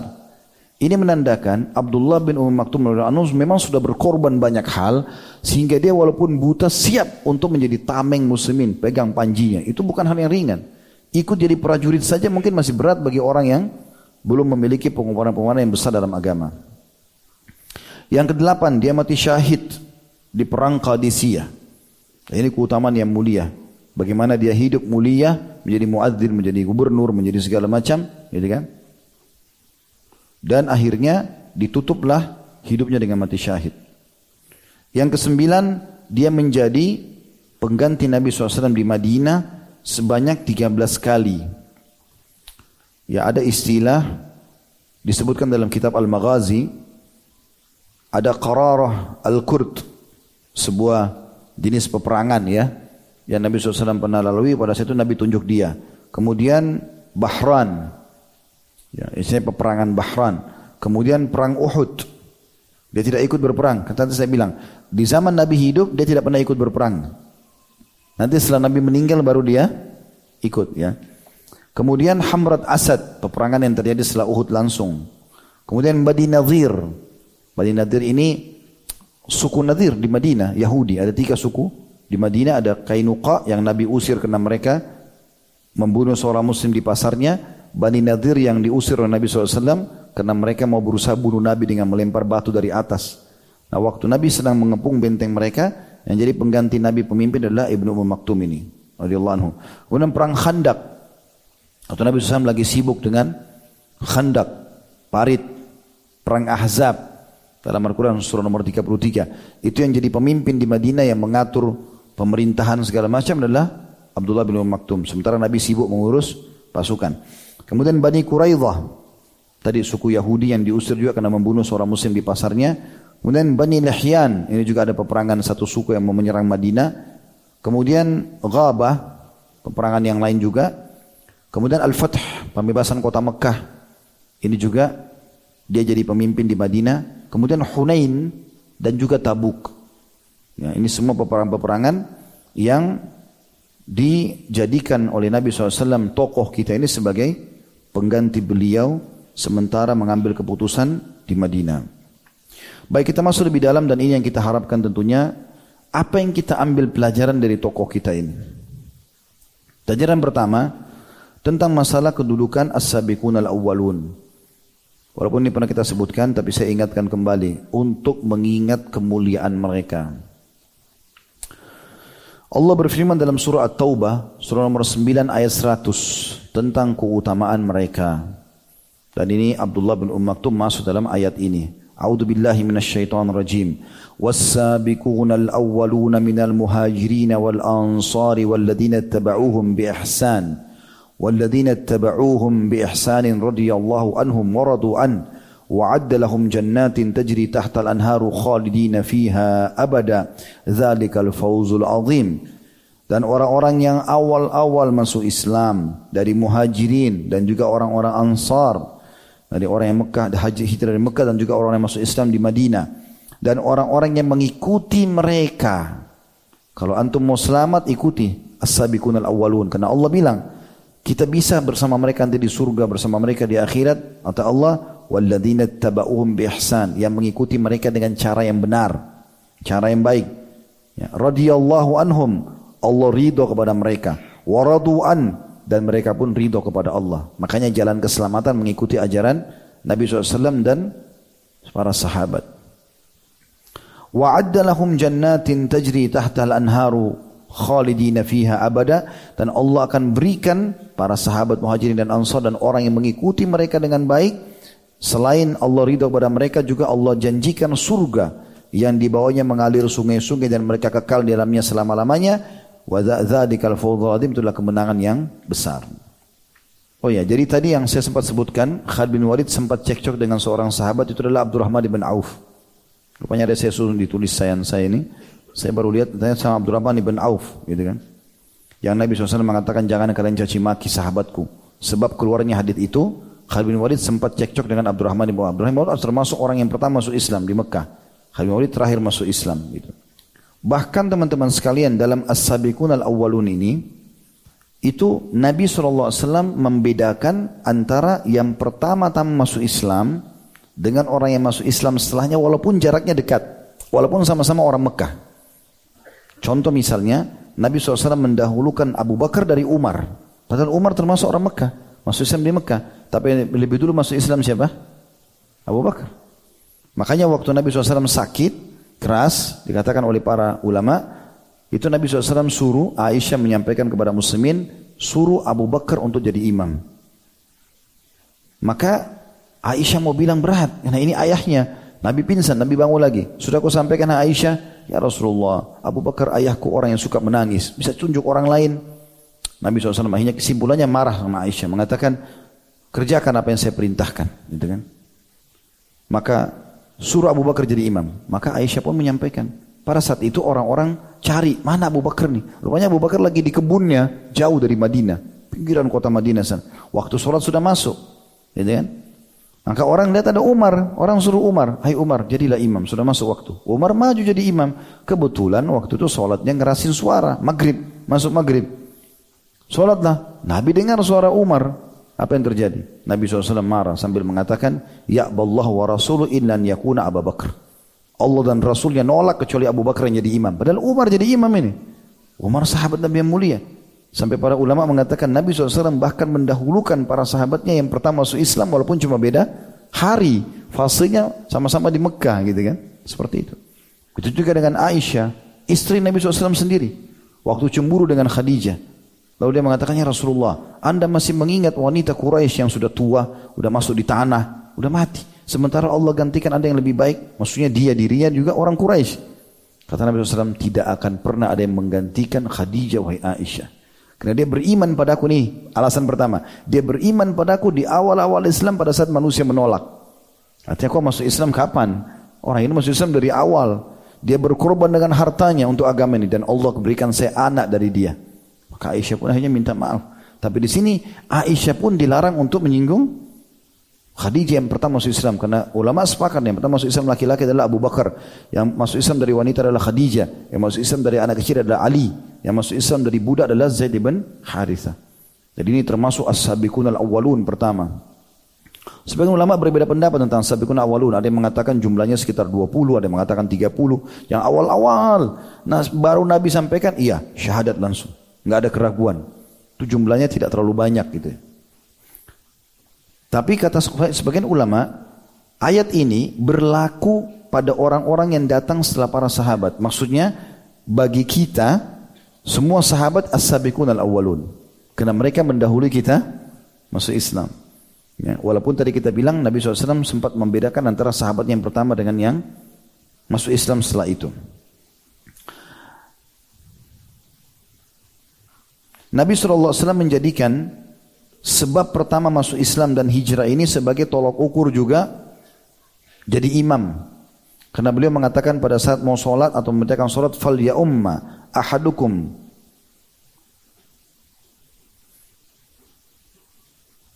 Ahadun akrakum atau akraukum. Fal ya umma ahadukum akrakum li kitabillah. Maka harusnya yang jadi imam di antara kalian adalah yang paling baik bacaan Qur'annya.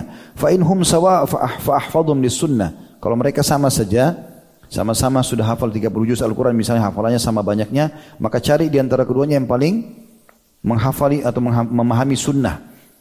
Fa inhum sawa awwaluhum hijrah. Kalau mereka sama maka cari yang pertama hijrah. Maksudnya yang pertama-tama masuk Islam itu ada ulama yang mengatakan as-sabiqun awwalun adalah orang-orang yang masuk Islam sebelum Hudaybiyah.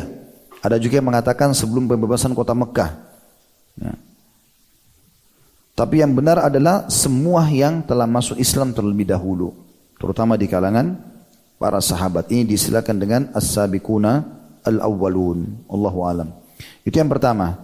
Tentang masalah pelajaran kita. Penjelasan masalah siapa itu as-sabiquna al-awwalun. Karena tokoh kita termasuk dalam as-sabiqun al-awwalun. Yang kedua adalah keutamaan untuk berdakwah dan menjadi dai. Pernah kita jelaskan ini tapi saya ingatkan kembali tentang masalah ini karena beliau termasuk ditunjuk menjadi dai Nabi SAW ke Madinah, gitu kan? Keutamaan mereka sangat besar sekali tentunya, ya. Di antaranya firman Allah Subhanahu wa taala orang yang jadi dai ya. Dan tentu diharapkan agar setiap muslim dan muslim menjadi dai. Kita semua harusnya berusaha untuk mencapai derajat ini. Karena menjadi dai ini bukan hal yang ringan.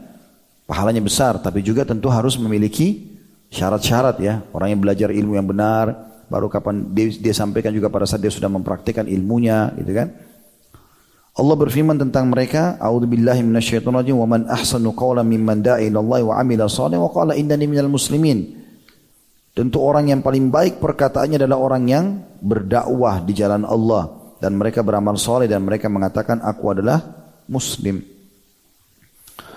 Juga sabda Nabi SAW, Mandalla ala khairin kana mithlu ajri man tabi'ah. Siapa pun yang menunjukkan pada kebaikan maka dia akan dapat pahala orang yang mengikutinya. Jadi menjadi dai dia sampaikan kan dai dakwah ya. Da'a ini dia memanggil, menyampaikan. Kalau pada saat dia sampaikan orang lain mengerjakan maka dia panen pahalanya. Kemudian juga tentu dianjurkan orang yang jadi dai ini orang yang faham, alim. Ya. Dan orang yang alim ini menjadi target kita. Harusnya kita menjadi seorang itu dan kita berharap satu waktu Allah sampaikan kita derajat itu tentunya.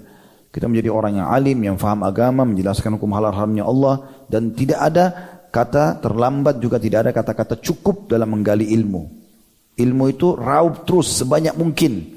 Kata para ulama, kalau kau pelajari Islam dan ilmu agama ini seluruh umurmu, saya 70 tahun, kau habisin semua, dia tidak akan memberikan kecuali setengah dari dirinya. Masih banyak yang belum dipelajari. Apalagi kalau orang cuma hadiri tablik akbar sebulan sekali gitu ya atau cuma seminggu sekali atau kapan lagi mood datang kalau enggak ya enggak. Ilmu itu harus didatangi baru bisa. Kalau mengkhayal selalu mau dia didatangi kayak bos-bos nggak mau belajar gitu kan. Enggak harus belajar. Kata Nabi SAW fadlul alim alal abid ka fadli ala adnakum. Keutamaan orang alim di antara kalian belajar-belajar hanya menjadi dai sampaikan itu seperti perbedaan antara aku dengan orang yang paling bodoh di antara kalian. Jadi seakan-akan Nabi SAW meletakkan para dai dan ulama ini di, di sisi beliau, pengganti beliau. Begitu beliau meninggal, maka penggantinya ini. Nabi bilang perbedaan antara alim sama abid, orang yang pintar dan menyerapkan agama ini dengan orang yang cuma mau ibadah tapi nggak punya ilmu, seperti perbedaan antara aku dengan orang yang paling bodoh di antara kalian. Juga dikatakan dalam hadis yang sahih, semuanya hadis sahih tentunya. Kata Nabi SAW, Inna Allah wa malaikatu wa ahli samawati wal aradin hatta namla fi juhriha wa atal la yusalluna ala ma'alimin ala muallimin nasil khair. Sesungguhnya Allah, malaikat-malaikatnya, seluruh penghuni langit, bintang-bintang dan Allah alam makhluknya Allah apa saja di sana, gitu kan, di langit sana dan seluruh penghuni bumi dan seluruh bumi sampai ke dalam-dalamnya. Ya batu, ya air, ya minyak, ya emas, ya apa saja. Hewan-hewan di atasnya, ya manusia, ya tumbuh-tumbuhan, ya jin, ya segala macam. Hatta namlatu fi juhriha. Sampai semut-semut yang jumlahnya lebih banyak dari manusia. Di lubang-lubangnya. Wahatal hut. Sampai ikan besar yang ada di lautan. Mereka semua memohon ampun ya kepada Allah subhanahu wa ta'ala bagi pengajar kebaikan. Juga sabda Nabi SAW dalam hadis yang sahih ala inna dunya mal'una wa mal'unu ma fiha. Inna dunya mal'una mal'unu ma fiha illa dzikrullah wa ma walah wa alimun wa muta'allim. Sesungguhnya dunia ini semuanya terlaknat diangkat berkahnya oleh Allah SWT dia cuma tempat persinggahan. Dan terlaknat yang di dalamnya kecuali zikrullah. Berzikir kepada Allah itu dimuliakan dan apa yang kira-kira seperti itu? Ya majelis ilmu ya apalah. Pokoknya zikrullah salat puasa berbuat kebaikan yang Allah perintahkan. Dan seorang alim juga penuntut ilmu yang belajar dari alim itu. Semua itu ya didapatkan atau mendapatkan rahmat Allah Subhanahu wa taala. Dalam hadis yang lain juga dikatakan dan ini semua ini hadisnya Hasan dari tadi semua itu hadis sahih. Kata Nabi SAW, "Man ghada ila al-masjid la yuridu illa yata'allama khairan aw yu'allima kana lahu ka ajri hajjin tamman hajjatuhu." Siapa yang keluar dari rumahnya menuju ke masjid. Ini sekarang kita di masjid, Masya Allah. Semoga Allah kasih kita pahala ini. Yang menuju ke masjid, dia tidak ingin kecuali mau belajar atau mengajar. Dua-duanya. Maka dia akan diberikan pahala haji yang lengkap hajinya. Ibnu Qayyim berkata rahimahullah, walau lam yakun fil ilmi illa al-qurbu min rabbil alamin, kalaupun tidak ada yang didapatkan bagi penuntut ilmu kecuali karena dekat dengan Tuhan alam semesta, karena mempelajari agamanya waltihaku bi alamil malaika dan bisa mencapai derajat para malaikat wa suhbatul malail a'la lakafa bihi fadla. Dan dia menjadi sahabatnya dan dikenal oleh orang-orang penghuni yang di atas ya orang-orang mulia dari para malaikat maka itu sudah cukup jadi kemuliaan bagi dirinya. Dikatakan di sini lakafa bihi fadlan wa syarafa. Dan cukuplah itu menjadi kemuliaan bagi dia dan juga peninggian derajatnya. Fakaifa wa izzud dunya wal akhirah manutin bihi wa masyrutun bihusuli. Bagaimana kalau ditambah lagi dengan semua kemuliaan dunia dan akhirat bisa didapatkan melalui penuntutan ilmu itu atau menjadi seorang penuntut ilmu dan juga seorang alim. Muadz bin Jabal berkata, "Ta'allamul ilm, belajar ilmu itu." Hanya kau bisa sampaikan jadi dai nantinya. Fa inna ta'allumuhu laka hasanah karena kau datang belajar saja sudah dicatatkan pahala. Wa talabuhu ibadah dan mengejarnya itu seperti atau dinilai ibadah. Wa mudzakaratu tasbih mengingat-ingatnya, coba menghafalnya adalah dihitung tasbih. Wal bahtha anhu jihad sibuk menyari, menyusun, menulis adalah jihad. Wa ta'allumihi man la ya'lamuhu sadaqah dan mengajarkan kepada orang yang belum faham adalah sedekah wa badluhu li ahlihi kurbah dan menolong orang-orang yang sedang menuntut ilmu atau orang yang mengajarkan ilmu adalah pendekatan diri kepada Allah. Ali bin Abi Thalib berkata, "Al ilmu khairu minal mal." Ilmu itu kalau kau belajar lebih baik daripada harta. Al ilmu yahrusuk wa anta tahrusul mal. Ilmu selalu menjagamu sementara harta kau menjaganya. Wal malu tungkisuhu nafaqah. Dan harta itu akan berkurang dengan pengeluaran. Wal ilmu yuzakki bil, bil, bil infak atau yazku bil infak dan ilmu justru bertambah dengan berinfak. Makin sering kita ajarkan, maka makin luas ilmu itu. Kalau uang kita keluarkan, maka makin sedikit. Ibnu Umar berkata, radhiyallahu anhu, majlis fiqhin khairu min ibadati sittina sana. Satu majlis ilmu belajar hukum fikih, hukum agama, dan semoga kita termasuk ini, kata beliau, lebih baik daripada ibadah 60 tahun. Ya. Ini karena mulianya orang untuk belajar agama dan akhirnya bisa menyampaikan agama Allah ini. Imam Syafi'i berkata rahimahullah, "Man la yuhibbul ilm la khaira fi." Siapa yang kau temukan tidak suka dengan ilmu, majlis ilmu, majlis ulama, interaksi sama para dai, tidak suka itu, tidak ada kebaikan padanya. Jangan kau jadikan teman, jangan jadikan pasangan hidup, jangan partner bisnis, tidak usah kenalan. Talabul ilm afdal min salati nafilah. Ketahuilah menuntut ilmu, duduk, mendengarkan lebih baik daripada salat sunnah. Laisa ba'dal faraid afdal min talabul ilm. Bahkan tidak ada yang lebih baik setelah ibadah-ibadah yang wajib kecuali menuntut ilmu. Man arada dunya fa alaihi bil ilm. Siapa yang mau dapat dunia, dia harus berilmu. Wa man arada al akhirah fa alaihi bil ilm. Dan siapa yang mau dapat akhirat dia juga harus punya ilmu. Nabi SAW bersabda memotivasi kita agar selalu hadir dalam majlis ilmu dalam sabda beliau supaya bisa pintar lalu menjadi dai menyampaikan agama-agama agama Allah ini. Idza marartum bi riyadil jannah farta'u. Kalau kalian melewati taman-taman surga, duduklah, bersegera duduk situ rame-rame. Qala wa ma riyadul jannah? Lalu ditanya, apa itu riyadul jannah? Apa taman surga? Beliau mengatakan, hilakul dzikr, duduk mengingat Allah. Qala ata Ata qala Ata. Ata ini salah satu ulama tabi'in. Muridnya Abdullah bin Umar radhiyallahu anhu majma'in. Ata rahimahullah berkata majalis dzikir hiya majalis halal wal halal wal haram. Yang dimaksud dengan majlis mengingat Allah ini adalah majlis yang membahas tentang halal haramnya Allah. Wal haram kaifa tashtari? Maaf majlis halal dan haram.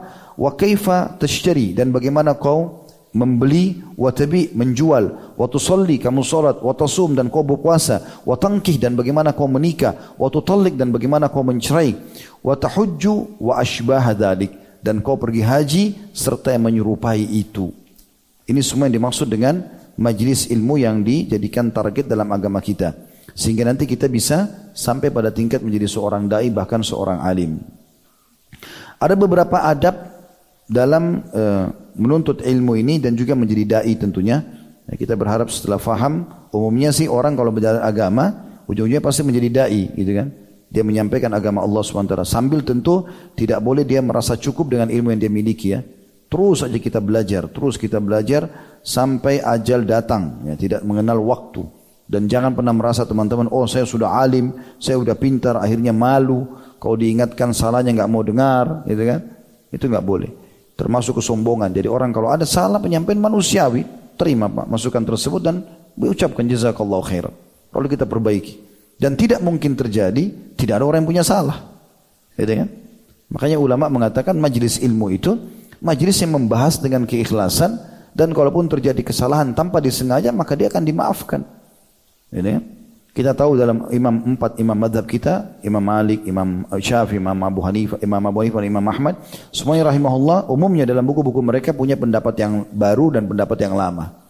Saya waktu tanyakan ini kepada Syekh Saleh Suhaimi, guru kami di Madinah, Syekh bagaimana dengan kadang-kadang kita sampaikan dalam ceramah, mungkin ada yang salah ucap, salah nama, salah menyebutkan nama ayat, salah menyampaikan, mungkin ada fatwa yang sampai salah, kita pernah dengar, kita sampaikan, ternyata salah. Tapi tidak bermaksud Gak mungkin orang bodoh benar dia tahu ini salah lalu dia sampaikan. Kan bisa jadi dosa buat dia. Kata beliau itu normal sekali. Saya Khalid baru minggu lalu menarik pendapat saya selesai diskusi dengan seorang syekh yang lain di Masjid Nabawi. Itu normal. Yang penting jangan fanatik dengan kesalahan itu. Jadi gak mungkin orang tidak salah. Tapi bukan kita mudahkan supaya orang salah. Enggak. Karena di Indonesia saya lihat ada masalah yang di sini. Seakan-akan kalau dia jadi dai dia tidak boleh punya salah. Harus semuanya benar. Kalau salah langsung dikeroyoki kesalahan itu seakan-akan tidak ada benarnya lagi. Nah, ini keliru ini. Itu terjadi pada ulama-ulama besar kita, gitu kan? Allahu a'lam. Kemudian yang harus dipahami dalam adab-adab dai adalah yang pertama ikhlas supaya dia dapat pahala. Karena kata Nabi SAW, Inna Allah la ikbalu amalan illa makan khalisan liwaji.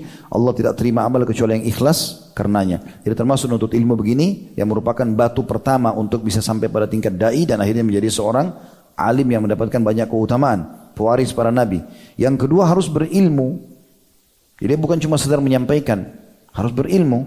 Ada ilmu-ilmu dasar, ilmu masalah akidah, masalah halal haram, ya. Ini Al-Quran, bacaannya harus benar. Ini semuanya harus menjadi tolok ukur gitu kan. Kemudian yang ketiga, tentu ilmu tadi yang sudah kita sebutkan keutamanya semua. Ya. Yang ketiga adalah dia harus ya, sesuai apa yang dia sampaikan dengan apa yang dia eh, sesuai apa yang dia sampaikan dengan apa yang dia lakukan.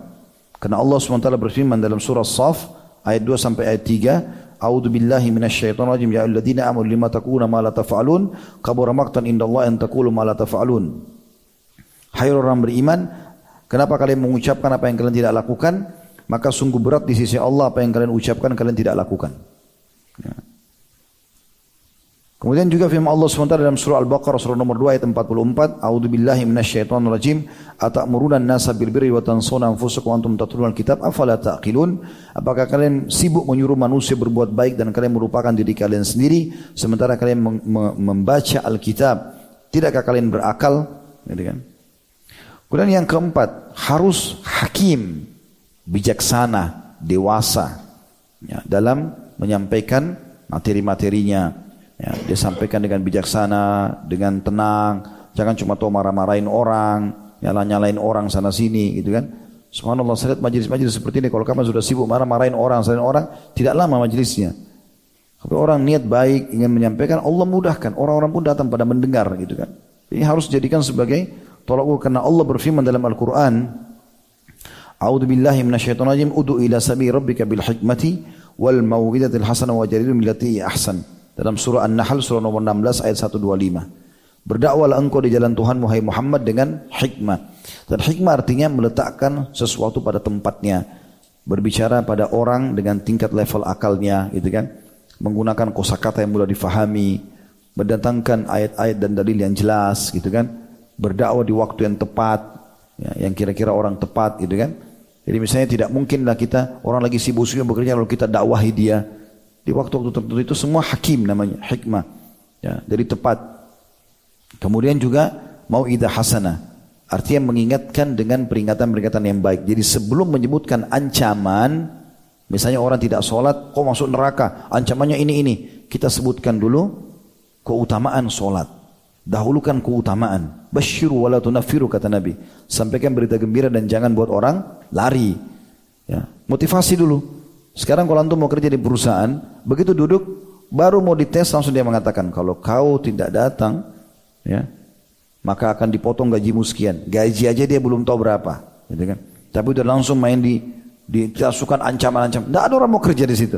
Tapi kan orang semua masuk, kalau kerja waktunya ini ini dapat gaji sekian, fasilitasnya ini ini. Baru kemudian kalau melanggar dikena ini dan itu sanksinya kan gitu. Seperti itulah. Itu mau hasanah namanya. Jadi kita menyampaikan keutamaan-keutamaan ibadah, baru kita masuk ke ancaman itu. Siapa yang masuk ke alam ini sebagai seorang dai, dia akan lebih mudah diterima. Karena yang dia dahulukan adalah lakukanlah ini karena dapat ini, dapat ini, dapat ini gitu loh.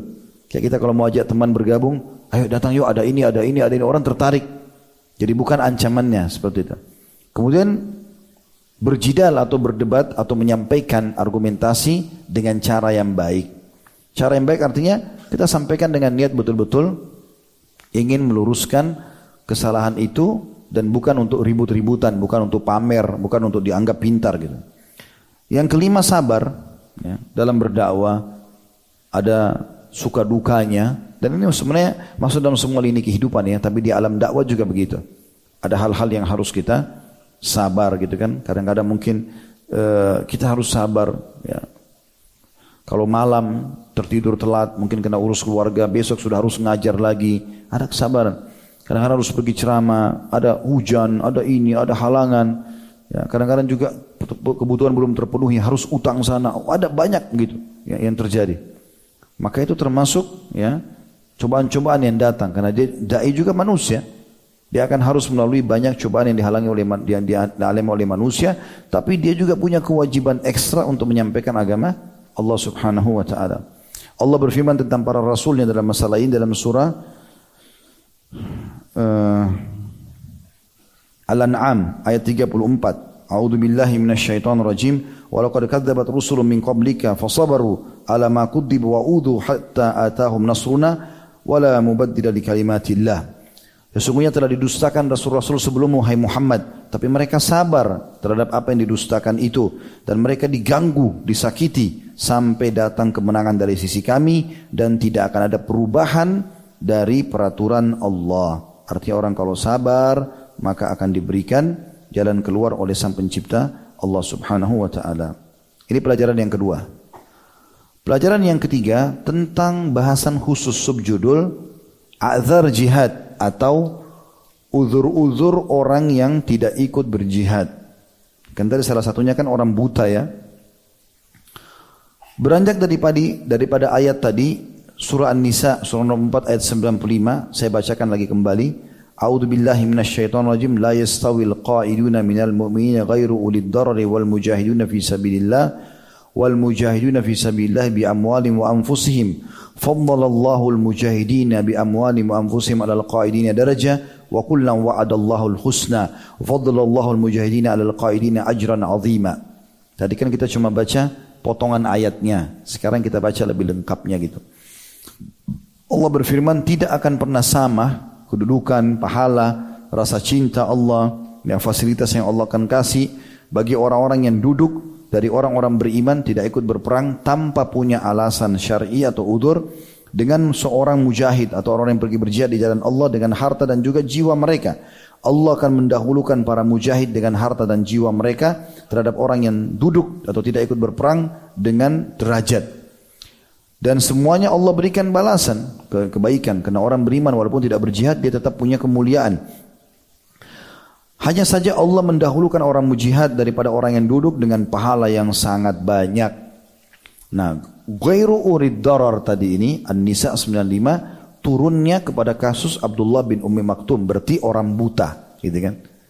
Ayat lain merincikan juga makna urid darar, masuk juga orang-orang yang punya udur yang lainnya. Siapa mereka? Allah berfirman di dalam Al-Quran,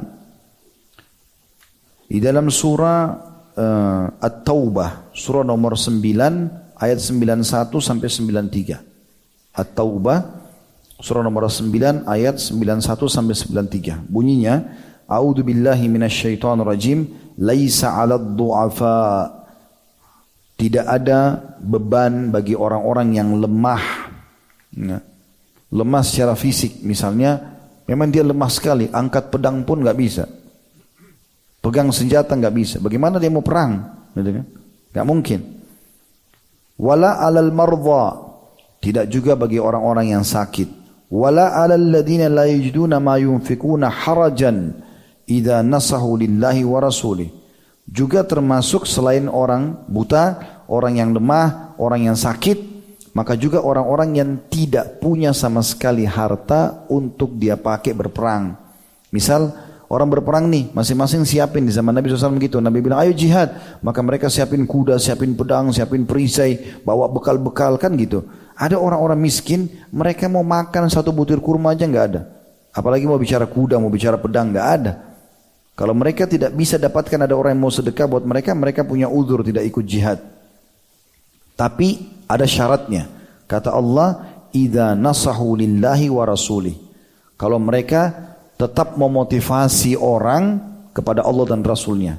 Jangan misalnya dia buta atau dia punya udur, lemah atau dia sakit lalu dia mengatakan nih lihat nih saya punya udur jadi saya nggak jihad. Enak gitu. Malah dia jatuhkan semangat orang. Tidak boleh. Allah bilang idza nasahu lillahi wa rasuli. Kalau dia memotivasi orang dan dia tidak jatuhkan semangat para mujahidin. Ma'alal muhsina min sabil. Wallahu ghafurur rahim. Dan tidak ada halangan bagi orang-orang yang berbuat baik kalau ada yang mau sedekah, mau bantu mereka gitu kan. Dan Allah Maha Pengampun lagi Maha Penyayang.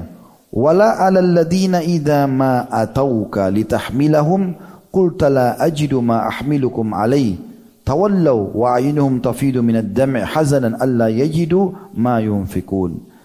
Juga penjelasan tentang masalah orang yang tidak punya harta tadi untuk berjihad kata Allah seperti contohnya yang telah datang kepada kau hai Muhammad. Jadi waktu Nabi SAW suruh perang, ya, suruh sahabat kumpulin duit, kumpulin harta segala macam. Ada beberapa sahabat miskin sekali. Mereka nggak punya apa-apa. Datang kepada Nabi SAW. Allah menceritakan dalam ayat ini. Juga bukan pada orang-orang yang datang kepada Muhammad. Mereka susah nggak punya apa-apa. Lalu minta tolong ya Rasulullah. Siapkan kuda buat kami. Pedang. Kami siap perang. Yang penting ada ini alat-alatnya. Tapi kau tidak menemukan hai Muhammad apa yang bisa kau berikan kepada mereka. Sementara mereka pulang meninggal kamu dalam kondisi mata mereka menangis. Karena sedih mereka tidak dapat apa yang mereka bisa infakkan. Ya. Innamas sabil Tapi dihitung orang-orang itu dapat dosa alal ladina yasta'dzinunak kepada orang-orang yang minta izin kepadamu wahum agniya padahal mereka kaya mereka sehat tapi sengaja minta izin tidak mau jihad hanya kena takut pengecut. Radu bi an yakunu ma'al khawalif. Mereka lebih ridho untuk tinggal bersama orang-orang yang tidak ikut berjihad. Wa Allah ala kulubihim dan Allah telah mencap dan menutup hati mereka fahum la ya'lamun. Maka mereka jadi tidak faham masalah itu. Ayat ini Ibnu Katsir rahimahullah menyebutkan tafsirnya. Beliau mengatakan ayat ini ya, mengandung kata beliau inilah alasan yang menjelaskan di antara alasan yang mengharuskan seseorang untuk tiga, tidak ikut berjihad yaitu kelemahan fisik yang tidak mungkin dihindari. Termasuk ya misalnya ya Ibnu Katsir sebutkan uzur permanen atau tetap semur hidup seperti orang buta, pincang, sumur hidup dan yang semisalnya. Memang dia sumur hidup tidak bisa diobatin lagi. Ya. Kemudian uzur sementara. Uzur sementara misal penyakit yang masih sem yang masih bisa sembuh hanya memuncak di saat akan berangkat jihad. Misal pas mau jihad tiba-tiba dia stroke ringan atau dia tidak bisa atau apalah dia sakit yang tidak memungkinkan sama sekali dia jalan. Tapi pada saat itu atau kefakiran yang menyebabkan ia tidak mampu mempersiapkan bekalan untuk perang. Sebagaimana Allah menjelaskan dalam surah Al-Fatih surah nomor 48 ayat 17. Jadi Ibnu Katsir kuatkan pendapat beliau tentang masalah ini dengan ayat Al-Qur'an yang lain. Surah Al-Fatih surah nomor 48 ayat 17 yang bunyinya A'udzu billahi minasyaitonir rajim. Laisa 'alal a'ma haraj. Orang buta boleh tidak ikut. Wala alal a'raji haraj. Juga orang pincang. Wala alal maridi haraj. Juga orang yang sakit parah. Wa may yuti'illaha wa rasulahu. Dan siapa yang mentaati Allah dan Rasul yang maksudnya tidak punya udur-udur lalu dia pergi berperang yudkhilhu jannatin tajri min tahtil anhar maka Allah akan masukkan mereka ke dalam surga yang mengalir di bawahnya sungai-sungai. Wa may yatawalla ba'da dzalika Wa man yatawalla yu'adzibhu adzaban alima. Dan barang siapa yang tidak punya udur tapi sengaja tidak mau ikut perang, maka mereka akan mendapatkan azab yang menyakitkan. Orang-orang yang punya udur ini teman-teman sekalian tidak ikut berjihad. Mereka akan diberikan pahala oleh Allah Subhanahu wa taala asal tadi jelas syaratnya. Syaratnya apa tadi? Mereka punya udur ya, supaya dapat pahala bukan cuma sekedar buta, bukan cuma sekedar pincang. Mereka ya memberikan nasihat motivasi kepada orang untuk tetap berjihad dan bukan mematahkan semangat orang-orang jihad gitu ya. Nabi SAW pernah bersabda dalam hadis riwayat Muslim tentang masalah orang-orang yang tidak bisa ikut berjihad di Madinah tapi mereka sedih, mereka ingin sekali perang, cuma nggak ada kemampuan. Maka Nabi SAW mengatakan inna bil madin inna bil madinati la rijalan ma sirtum masira wa la qata'tum wadiyan illa kanu ma'akum habasahumul marad atau marbad. Ya. Habasahumul marad. Sesungguhnya di Madinah ada laki-laki yang tidak ada satu langkah pun kalian melangkah, tidak ada juga sebuah lembah yang kalian lewati karena semua itu berpahala kecuali mereka akan bersama kalian pahalanya karena mereka tertahan oleh penyakit. Di dalam hadis lain kata Nabi SAW inna aqwaman bil Madinah khalfana ma salakna syu'ban wala wadin illa kanu wa illa kanu wa hum ma'akum. Habasahumul udhr di Madinah ada akwam. Akwam ini kaum. Kaum di atas tiga orang. Ada orang-orang yang tidak bisa ikut di Madinah berperang. Tapi ketahuilah tidak ada satu tempat pun yang kita lewati baik itu perkampungan lembah kecuali mereka bersama kita dalam pahala atau bersama dengan kalian dalam pahala karena mereka tertahan dengan uzur. Ibnu Hajar berkata rahimahullah, "Wa fihi annal mar'a yablughu bi niyati ajrul amil." Dan dari sini kita ambil pelajaran kata beliau bahwasanya setiap orang bisa mencapai dengan niatnya pahala orang yang mengerjakan sebuah amal. Idza mana'ahul udzur anil amal. Kalau dia tertahan melakukan perbuatan itu karena udzur. Misal, Antum lagi dalam perjalanan safar sama teman. Kemudian antum biasa sholat malam. Tapi tiba-tiba meriang, demam. Gak bisa. Teman kita di sebelah ranjang sholat tahajud, kita nggak bisa sholat, tapi kita biasa sholat. Rasanya gregetan pengen sholat tapi nggak bisa. Maka Ibnu Hajar mengatakan orang seperti ini dapat pahala sholat malam itu. Karena sebenarnya dia mau kerjakan. Disebutkan dalam Fathul Bari jilid 6 halaman 95 atau 9, maaf, halaman 59. Qurtubi berkata, "Fahada yaqtadi anna sahibul udur yu'ti ajral ghazi." Ini juga menandakan bahwasanya orang yang punya uzur akan diberikan pahala orang-orang yang pergi berperang. Faqil yahtamilu anna ajrahu musawiyan wa fil fadlillahi muttasi' wa thawabu fadl al-istihqaq fayuthibu ala niyati sadika ma la yuthibu ala al-fi'l.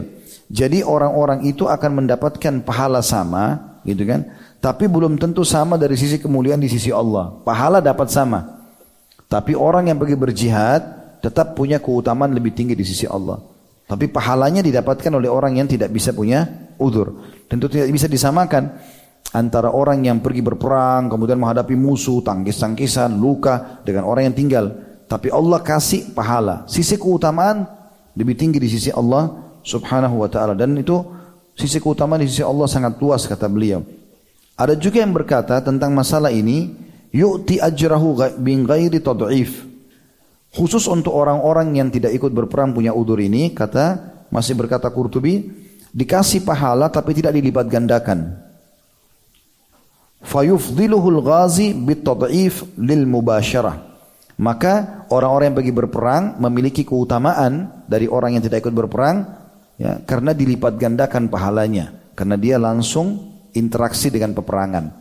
Jadi artinya dimaksud sini mereka sama pahalanya adalah sama dari sisi nilai awal tapi nanti orang mujahid itu akan dikasih berlipat ganda dan itu tidak dikasih oleh orang-orang yang seperti ini. Ada syarat bagaimana caranya supaya mendapatkan pahala orang yang punya udur ini. Maksudnya dia punya udur, kemudian dia bisa dapat pahala orang-orang uh, yang pergi berjihad atau orang pergi haji dia nggak bisa pergi, gitu kan? Ada udurnya, tapi dia ingin sekali mengerjakan. Bagaimana caranya dapat pahala-pahala ibadah ini sementara dia tidak bisa melakukannya? Pertama kata ulama syaratnya harus ikhlas kepada Allah Subhanahu wa taala. Terbukti Allah sebutkan dalam surah At-Taubah tadi, surah nomor 9 ayat 92-nya. Ciri sahabat-sahabat yang Allah puji dan Allah berikan uzur tadi tidak bisa berjihad karena mereka datang kepada Nabi SAW terus mereka minta supaya dikasih tunggangan tapi Nabi tidak punya. Semua sudah dipakai oleh sahabat. Ada yang masih mau jihad tapi nggak bisa. Allah mengatakan tawallau wa ayunuhum tafidu minad dami' hazanan alla yajidu ma yunfikun. Maka mereka meninggalkan sisi Muhammad dalam kondisi mata mereka menangis dan karena mereka sedih tidak punya apa yang mereka bisa infakkan. Juga Nabi SAW bersabda, Man sa'ala, man sa'ala Allah syahadata bisidq, ballagahu Allah manazil syuhada wa in mata ala firashi. Siapa yang ikhlas, tulus, ingin berharap mati syahid, maka Allah akan berikan dia pahala mati syahid walaupun dia mati di atas ranjangnya. Berarti butuh ketulusan, keikhlasan. Walaupun ini memang syarat semua amal ya, harus ikhlas. Tapi ini kita bicara secara substansial untuk orang-orang yang punya uzur supaya tetap dapat pahala orang yang mengerjakan apa yang dia tidak bisa kerjakan. Juga Nabi SAW bersabda, "Man sa'alallah al-qatla fi sabilihi sadiqan min qalbih." Barang siapa yang memohon kepada Allah agar terbunuh di jalannya tulus ikhlas dari hatinya atahu Allahu ajra syahid wa in mata ara firashi Allah pasti akan berikan dia pahala orang mati syahid walaupun mati di atas ranjangnya Kemudian yang kedua dia harus memberikan nasihat Tadi kita bilang itu dan motivasi kepada orang. Jangan justru dia lihat pasukan pada pergi, gitu kan? Malah dia makan-makan di pinggir jalan, nunjukin kalau dia lagi asyik nih kita nggak ikut jihad gitu kan. Mirip juga dengan orang yang punya udur kalau tidak puasa Ramadan. Gak boleh sengaja makan depannya orang puasa. Karena udur dia itu untuk dia pribadi. Dia nggak boleh malah mengganggu orang. Seperti itulah. Jadi makan sembunyi-sembunyi. Wanita haid, wanita nifas, orang tua yang sudah tidak mampu lagi puasa gitu kan. Musafir, batalin puasanya. Dia sembunyi. Gitu kan. Di sebuah tempat yang orang puasa tidak lihat. Karena namanya manusia, bisa terpengaruh kan gitu. Begitu juga perlu teman-teman kita ketahui, Kalaupun ada orang, itu satu sisi ya, orang yang sedang punya udur dia nggak boleh menjatuhkan semangatnya orang yang mau mengerjakan ibadah, malah dia motivasi mereka. Dari satu sisi kita pun kalau melihat orang yang punya udur, kita nggak boleh menghina mereka. Misal antum musafir Ramadan umrah. Misal antum musafir Ramadan umrah. Pada saat antum safar umrah, kan perjalanan musafir, walaupun di pesawat 9 jam. Tidak semua orang kuat seperti antum. Mungkin ada orang mau buka puasa. Nggak boleh kita salahkan. Wah ini imannya lemah nih. Baru safar umroh aja sudah buka puasa. Nggak boleh. Karena memang dia punya uzur. Biar dia masih muda, biar dia kuat, haknya dia buka puasa. Karena Allah bilang dalam Al-Quran begitu kan? Ya. Waman kana minkum maridan au ala safarin faidatu min ayamin ukhar. Kalau ada antara kalian yang sedang sakit atau safar, maka dia boleh ganti di hari yang lain, itu haknya dia. Tapi yang sedang buka puasa ini jangan juga sengaja. Makan depan orang, jilat-jilat permennya atau minum depan, bunyi-bunyiin kalau minum, nggak boleh. Ganggu orang, jadi saling menghormati di sini ya. Saya lihat ada beberapa restoran di bulan Ramadan mereka buka, nggak bisa dilarang juga itu. Kenapa kenapa nggak bisa dilarang? Karena ada orang memang yang boleh makan, ya kan? Ada wanita haid, wanita nifas, ada orang tua, ada musafir, ada orang kafir. Mereka. Tapi ada adabnya. Bagus tutup gorden. Saya pernah masuk satu tempat ditutup gorden. Ada orang makan sana ya sudah, tapi ditutup. Orang orang puasa nggak terganggu. Ya, seperti itulah. Tapi pernah juga saya lewat satu tempat lagi Ramadan, panasnya cuaca luar biasa gitu. Saya lagi beli beberapa kebutuhan waktu itu di satu tempat. Turun dari tangga saya sama keluarga saya turun. Dia taruh tempat kayak termos gitu transparan isinya ST es batunya gitu baru uapnya luar biasa. Lagi panas-panasnya. Di tangga sengaja jualan. Ini juga ngawur ini gitu. Karena orang tergoda gitu kan. Melihat ini, ini sebenarnya tidak boleh. Jadi harusnya saling menghormati masalah itu. Karena Allah berfirman tadi dalam Al-Quran Ida nasahu lillahi wa rasulih. Ya, kalau mereka memberikan nasihat kepada atau karena Allah dan Rasulnya Kemudian yang ketiga, mereka berbuat kebaikan. Artinya apa yang dia bisa lakukan, dia lakukan. Misal badannya sakit, tapi dia bisa pinjamkan kudanya. Ya itu. Karena Allah bilang dalam Al-Quran tadi, dalam surah At-Taubah ayat 91-nya, Ma'adal musina min sabil, wallahu ghafurur rahim. Tapi orang-orang yang bisa berbuat baik, lakukanlah. Ya kan? Walaupun mereka punya udur nggak bisa ikut. Karena sungguhnya Allah maha pengampun lagi maha penyayang. Jadi pernah ada satu sahabat miskin sekali. Dia nggak bisa sama sekali ikut jihad. Tapi semangatnya besar. Luar biasa gitu. Datang kepada Nabi SAW, ya Rasulullah, saya ingin sekali jihad nih. Apa yang bisa saya pakai ini? Kuda mana, pedang mana biar bekas gitu loh. Saya mau pakai. Maka Nabi SAW tidak punya. Nabi mengatakan, coba kau ke rumahnya Fulan. Disuruh tunjuk ke rumah seorang sahabat. Bilang titip pesan, Rasulullah SAW pesan agar kudamu dan semua perlengkapan itu dipinjamkan kepadaku. Bilang begitu. Ternyata beritanya memang sahabat ini lagi sakit. Sudah siap-siap mau perang, tiba-tiba sakit gak bisa berdiri dari atas ranjang. Kayak orang yang stroke. Datanglah sahabat yang tadi miskin ini ke rumahnya lalu mengatakan, setelah salam Rasulullah titip pesan agar engkau meminjamkan kepadaku semua yang kau miliki dari alat perang. Maka dia bilang sama istrinya, berikan semuanya yang saya sudah siapkan kepada orang ini, biar saya nggak kehilangan pahala. Dikasihlah. Maka berbuat baiklah, gitu kan? Bisa titipin apa makanan kah, bisa titipin pakaian kah, bisa titip apa saja. Pernah ada wanita menitipkan rambutnya dia panjang sekali karena inginnya dapat pahala jihad, dia potong rambutnya, dibuat tali kekangan kuda, dikasih ke panglima perang supaya dipakai, ini pakai supaya bisa berperang. Seperti itu mereka melakukan dan itu termasuk juga poin yang sangat ditekankan, ya. Itu yang dilakukan tentunya kalau orang-orang yang melihat orang lain ya, punya udur, orang yang punya udur supaya bisa mendapatkan pahala. Ya. Ini tentang masalah udur-udur jihad ya. Baik, kita pindah sekarang keutamaan yang keempat atau pelajaran yang keempat. Tadi kan pelajaran pertama sudah kita jelaskan keutamaan sabikun awalun, orang pertama masuk Islam. Yang kedua adalah keutamaan menjadi dai. Kita sudah sebutkan bagaimana mereka harus menuntut ilmu, syarat-syaratnya dan seterusnya, adab-adabnya. Yang ketiga adalah udur-udur orang yang tidak berjihad. Berarti orang buta, orang lemah. Tentu ini tadi Ibnu Katsir sudah mengatakan ada permanen, buta, ya, pincang yang permanen, ada juga yang sementara sakit pada saat sedang terjadi peperangan. Berarti kalau dia sudah sembuh, kembali kepada kewajiban dia harus hadir. Setelah kita sudah sebutkan juga syarat-syaratnya ya. Dia tidak boleh bangga-bangga dengan udurnya itu malah dia harusnya merasa sedih ya. Terus dia motivasi, terus dia bantu apa yang dia bisa bantu itu termasuk keutamaan. Yang keempat teman-teman keutamaan muadzin. Dan ini yang menjadi inti bahasan kita kepada tokoh kita ini juga karena beliau adalah muadzin Nabi alaihi salatu wassalam. Muadzin memiliki banyak sekali keutamaan. Ya. Jadi kalau bisa menjadi muadzin sangat bagus ya. Sangat bagus bagaimana menjadi seorang muadzin, tapi tentu ada syarat-syaratnya, gitu kan? Dia tahu lafaz-lafaz azan, dia memiliki suara yang lantang, gitu kan? Suaranya bagus, gitu. Itu semua diambil daripada kisah sahabat Nabi yang mulia Abdullah radhiyallahu anhu pada saat dia melihat uh, dalam mimpinya, dia melihat dalam mimpinya azan, gitu kan?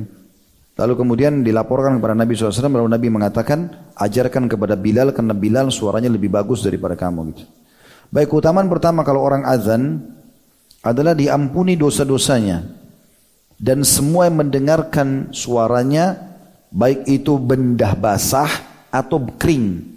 Manusia, hewan, manusia bernyawa, ya, atau benda kering seperti batu, tanah, batu lah ya. Seperti itu juga jadi saksi hari kiamat. Kata Nabi SAW dalam hadis riwayat Imam Muslim, Al-muadzinu yukfar lahu bimaddi sautihi. Orang-orang yang atau muadzin itu, orang yang azan diampuni dosanya sejauh terdengar suaranya. Wa yashhad lahu kullu ratbin dan semua benda-benda yang basah atau makhluk yang basah wa yabis dan juga benda yang kering semuanya jadi saksi baginya pada hari kiamat. Di dalam riwayat yang lain Ibn Hibban, dari itu riwayat Muslim, riwayat Ibn Hibban dikatakan, "Fa'arsyadallahu la'imma wa ghafara lil muadzinin." Semoga Allah berikan petunjuk, kata Nabi SAW, para imam-imam. Jadi kalau ada imam salah, diingatkan. Dan semoga Allah selalu pandu para imam supaya benar. Dan semoga Allah mengampuni para muadzin. Jadi Nabi SAW mendoakan muadzin agar diampuni dan ini berlaku doa beliau sampai hari kiamat. Ini keutamaan pertama. Jadi maksudnya dia diampuni dosanya. Keutamaan yang kedua, tadi saya keliru menggabungkan sebenarnya, jadi ini dipisahkan. Keutamaan pertama diampuni dosanya. Keutamaan kedua, seluruh yang mendengarkan suara jadi saksi. Walaupun tadi hadis menyebutkan tentang masalah sudah ada benda bati dan benda basah dan kering menjadi saksi, ada hadis lain. Jadi keutamaan yang kedua kita khususkan semua jadi saksi makhluk yang mendengarkan suaranya. Hadisnya adalah la yasma'u sautuhu jinnun wala insun wala hajarun wala syajar illa syahida alaih. Diriwayatkan oleh Abu Ya'la. Artinya tidak ada sesuatu pun yang mendengarkan suara muazzin dari jin, manusia, batu, pohon kecuali akan jadi saksi untuknya pada hari kiamat. Itu riwayat Abu Ya'la. Riwayat Ibnu Khuzaimah, la yasma'u sautuhu syajarun wala madarun wala hajarun wala jinnun wala ins illa syahida alaih. Tidak ada yang mendengarkan suara muadzin dari pohon, dari lumpur, batu, jin, manusia kecuali akan jadi saksi untuknya pada hari kiamat. Jadi ini yang kedua. Yang ketiga, dia akan memanen semua pahala orang yang ikut sholat. Ya, karena dia mengumandangkan azan. Nabi SAW bersabda dalam hadis riwayat An-Nasai, walahu mithl ajri man.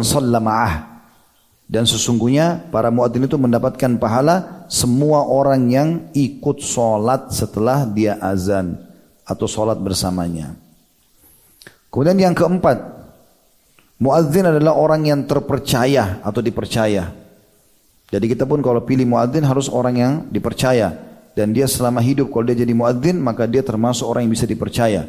Nabi SAW bersabda dalam hadis riwayat Abu Daud dan Tirmidzi, Al-imamu dhamin wal muadzinu mu'taman. Allahumma arshidil a'imma wakfir lil muadzinin.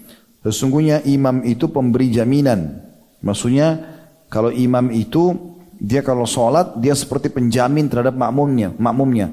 Maka dia tidak boleh salah. Kalau dia salah misalnya, makmumnya ingat, ingatkan dia harus bisa mengikuti. Kalau dia tidak ikuti pun makmum harus ikut juga. Kalau dia salah maka makmum juga ikut gitu kan. Misal kita sholat duhur empat rakaat.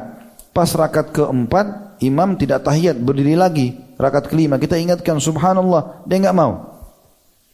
Dia pikir dirinya betul masih baru tiga rakaat. Dia mau tambah yang keempat. Maka apa yang kita lakukan? Salam atau ikut? Hah? Mana ulama blok M? Ikut. Padahal dia salah. Tak asal kita sudah ingatkan. Maka dia itu dhamin, dia sebenarnya penjamin gitu loh. Abu Hanifah menggambarkan imam itu seperti juru bicara beberapa orang yang sedang menghadap kepada raja. Gak mungkin semuanya bicara. Maka dia yang juru bicara kita ya, di hadapan Allah SWT. Sementara muadzin adalah mu'taman, orang yang dipercaya. Karena dia tidak boleh salah. Kalau dia azan di luar waktunya, orang bisa buka puasa lebih cepat. Ya, orang bisa terlambat sahur. Kan pengaruh dari azannya dia. Maka ini pengaruh besar. Ya. Kemudian yang kelima, Allah kagum kepadanya. Allah kagum kepadanya dan dia mendapatkan jaminan surga. Sebenarnya ini dua keutamaan tapi kita satukan di poin lima ya. Disebutkan dalam sebuah hadis riwayat Abu Dawud dan Tirmidzi kata Nabi SAW, "Yu'jibu rabbukum min ra'il ghanam fi ra'si shaziyya bi jabalin yu'adzin uh, bis salah wa yusalli." فيقول الله عز وجل انظروا إلى عبدي هذا يؤذن ويقيم الصلاة يخاف مني فقد غفرت لعبدي وأدخلته الجنة Allah kagum kata Nabi SAW dengan seorang pengembala kambing atau domba yang berada di atas puncak gunung. Dia lagi bawa dombanya keliling. Lalu kemudian tiba waktu sholat dia pun azan untuk sholat. Lalu kemudian dia sholat. Ya.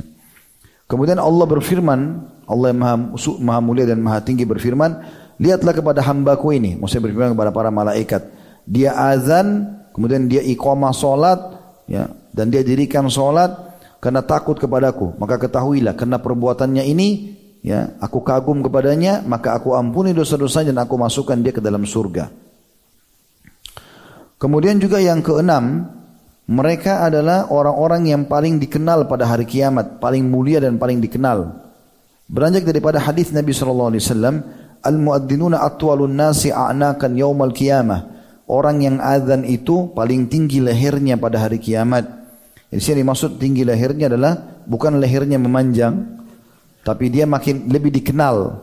Allah SWT muliakan dia sehingga dia dikenal. Atau juga maknanya Allah berikan keutamaan yang lebih daripada orang lain. Yang ketujuh, syaitan lari dari kalimat-kalimat azannya. Sebagaimana sabda Nabi SAW dalam hadis Bukhari Muslim, sesungguhnya bila azan dikumandangkan, maka para syaitan melarikan diri sambil mengeluarkan angin. Ya, sampai tidak mendengar azan lagi. Hadis Bukhari Muslim. Yang kedelapan, orang muadzin itu dikenal dengan orang yang punya prinsip atau mustaqim. Karena dia disiplin lah. Orang muadzin itu atau para muadzin disiplin karena waktu yang sudah Allah tentukan tanda kutip memaksa dia untuk disiplin. Dia harus tahu waktu. Kapan dia azan, kapan dia iqamah, gitu kan.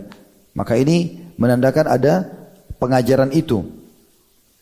Dan tentu saja dia akan mendapatkan keutamaan solat di belakang imam 40 hari di awal takbiratul ihram.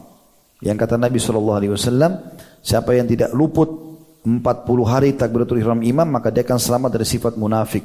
Muadzin pasti dapat itu. Kecuali dia tidak ikuti solat dan tidak mungkin kan orang azan lalu pergi. Pasti muadzin akan di situ. Maka dia orang yang punya prinsip tentunya dalam hidupnya dan juga tentu dia juga ya mendapatkan keutamaan tadi itu. Yang kesembilan, dia mengumandangkan syiar Islam dan dia memanggil orang untuk sholat. Ini punya keutamaan sendiri. Ya. Karena setiap kali pasukan muslim masuk ke sebuah wilayah, maka yang pertama dikumandangkan adalah azan. Nabi SAW pada saat bebaskan kota Mekah, tiba waktu sholat, Nabi suruh Bilal naik ke atas Ka'bah lalu azan dengan suara keras sebagai syiar. Yang ke sepuluh dia akan panen pahala semua orang yang puasa. Karena sahur dimulai dengan uh, karena awal puasa dimulai dengan azannya dan juga pada saat buka puasa didapat atau dilakukan karena azannya. Itu keutamaan muadzin, kurang lebih sepuluh ya. Kemudian sekarang kita akan bahas tentang keutamaan orang yang menjawab azan itu. Keutamaan yang menjawab azan. Jadi kalau kita dengar muadzin, kita disuruh jawab ya muadzannya dia. Kata Nabi SAW, yang pertama adalah dijamin masuk surga. Kalau kita dengar, lalu kita jawab, ikuti apa yang diucapkan muadzin itu, Allah Akbar, Allah Akbar, kita jualan juga Allah Akbar, Allah Akbar, kecuali hayya ala salah, hayya al falah. Kita membaca la hawla wa la quwata illa billah. Kata Nabi SAW dalam hadis sahih riwayat An-Nasai, man qala mithla hadha yakinan dakhala al-jannah. Siapa yang mengucapkan perkataan seperti ini yakin dari hatinya masuk ke dalam surga. Sebagian ulama masukkan ini tentu hadis dalam keutamaan muadzin juga. Ya, keutamaan muadzin. Karena waktu Bilal azan, lalu Nabi SAW dengar Nabi bilang siapa yang mengucapkan seperti ini yakin dalam hatinya lafaz-lafaz azan itu, maka dia akan masuk surga. Berarti termasuk juga orang yang mendengarkan dan mengucapkan seperti yang diucapkan muadzin. Sebagaimana hadis yang lain kata Nabi SAW, kalau kalian dengarkan muadzin ucapkanlah seperti yang diucapkan Olehnya lalu bacakanlah salawat kepadaku dan barang siapa yang salawat kepadaku sekali Allah akan balas dengan sepuluh kali rahmat. Dan mintalah untukku al-wasilah yang kita baca doa setelah azan ati Muhammadin wasilah wal fadilah. Sesungguhnya dia adalah tempat yang paling tertinggi termulia di surga tidak dimiliki oleh kecuali satu satu orang hamba dan aku berharap aku itu kata Nabi SAW juga kata Nabi SAW, "Lau ya'lamun nasu ma fi nida'i was safil awal la thumma lam yajidu illa illa an yastahimu alaihi lastahamu." Hadis riwayat Bukhari Muslim. Kalau manusia tahu apa yang Allah sembunyikan di azan dan saf pertama, kemudian mereka tidak mendapatkan kecuali mereka bersaing ya atau mengundi, maka mereka akan melakukannya. Di sini makna kalau manusia mengetahui apa yang ada pada azan, ulama merincikan dengan bisa fadilah muadzinnya, bisa juga fadilah orang yang dengar lalu jawab azan lalu kemudian sholat, gitu kan? Juga sab pertama, ya, terutama bagi laki-laki, maka mereka akan melakukan itu walaupun harus bersaing, ya. Kita masuk sekarang ke adab-adab muadzin. Yang pertama ikhlas dalam melakukan azan itu karena Allah Subhanahu wa taala bukan karena ingin pamer, kalau dia suaranya bagus misalnya, ya, atau hanya untuk uh, menunjukkan pada orang kalau dialah yang terpilih di kampung itu, di kota itu, di masjid itu misalnya. Karena kita sudah tahu hadisnya tadi sudah saya bacakan, kata Nabi SAW, Allah tidak akan terima amal kecuali yang ikhlas karenanya. Yang kedua, dia dalam keadaan beruduk, dalam keadaan beruduk pada saat azan. Jadi nggak boleh dia azan dulu baru dia keluar uduk untuk sholat. Dia uduk dulu baru dia azan. Sebagaimana hadis riwayat Abu Daud, karihtu an Allah azza wajal illa ala tuhrin atau qala ala tahara. Aku tidak ingin sama sekali berzikir kepada Allah kecuali dalam keadaan suci, ya. Yang ketiga, termasuk azan tentunya. Yang ketiga adalah dalam kondisi berdiri. Ya, bukan duduk, itu termasuk adabnya. Sebagaimana Nabi SAW bersabda kepada Bilal, Ya Bilal fakum fanadi di salah. Dalam hadis sahih, wahai Bilal berdirilah Kumandangkan azan lalu panggil manusia untuk sholat. Yang keempat dianjurkan menempati tempat yang tinggi. Tentu kalau zaman sekarang sudah ada mikrofon, alhamdulillah. Tapi di beberapa tempat, misal di pegunungan, di sawah, ya, dia lagi ke sana tidak ada mikrofon pengeras suara, dia mau azan, maka dia cari tempat yang tinggi. Karena disebutkan karena Bilal yu'adzin min bait imra'atin min Bani Najjar lianna baituha a'lal bait. Hadis Abu Daud. Bilal dulu selalu azan dari atas rumahnya seorang wanita dari suku Najjar karena rumahnya itu paling tinggi di Madinah. Guna supaya suaranya kedengaran kepada semua orang gitu ya. Kemudian yang keempat adab muadzin adalah menggerakkan kepalanya ke kanan pada saat dia mengucapkan hayya 'alas shalah dan ke kiri pada saat dia mengucapkan hayya 'alal falah. Dalilnya adalah hadis riwayat Bukhari anna Aba Hudzaifa amma anna Aba Juhaifa radhiyallahu anhu qala ra'aitu Bilalan yu'adhdhinu faja'altu uh, atatabba fahu huna wa huna bil adhani yaminan wa shimal hayya 'alas salati hayya 'alal falah Abahu Juhaifa radhiyallahu anhu berkata, aku, aku aku memperhatikan dan melihat Bilal pada saat azan, maka aku melihat mulutnya pada saat dia mengucapkan itu, terus aku perhatikan dan aku temukan ya dia membalik ke arah kanan dan balik ke arah kiri, terutama pada saat mengucapkan hayya 'alas shalah dan hayya 'alal falah. Yang kelima, suaranya bagus, menarik supaya orang tertarik untuk datang sholat, gitu kan. Seperti kisah yang masyhur kisah Abdullah bin Zaid radhiyallahu anhu yang mimpi melihat lafaz azan. Jadi waktu itu awal sahabat hijrah ke Madinah mereka belum punya lafaz azan ya. Mereka belum tahu harus mengucapkan apa. Maka sahabat punya inisiatif ada yang mau bawa seperti loncengnya orang uh, Nasrani, ada yang mau bawa trompet seperti trompetnya orang Yahudi. Tapi Nabi SAW belum memerintahkan itu. Abdullah bin Zaid ada mimpi. Dia dalam mimpi ada orang lagi pegang lonceng, lalu dia mengatakan, apakah kau mau muncul lonceng itu buat kami? Orang itu dalam mimpinya mengatakan untuk apa? Dia bilang untuk azan kami. Maka orang itu dalam mimpi mengatakan, mau nggak saya ajarkan kau yang lebih baik daripada lonceng ini?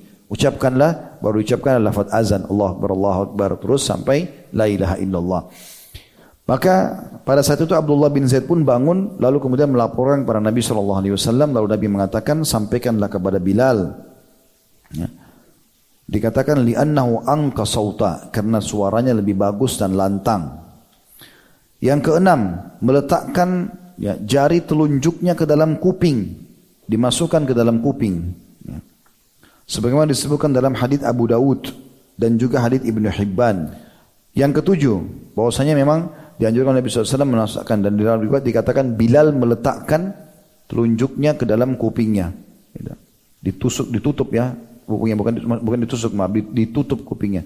Tujuannya sebagian ulama mengatakan supaya dia tidak terganggu dengan suara lain dan dia fokus kepada azannya. Yang ketujuh dia juga menggunakan pakaian yang bagus. Ini ulama masuk ke tambahkan ya.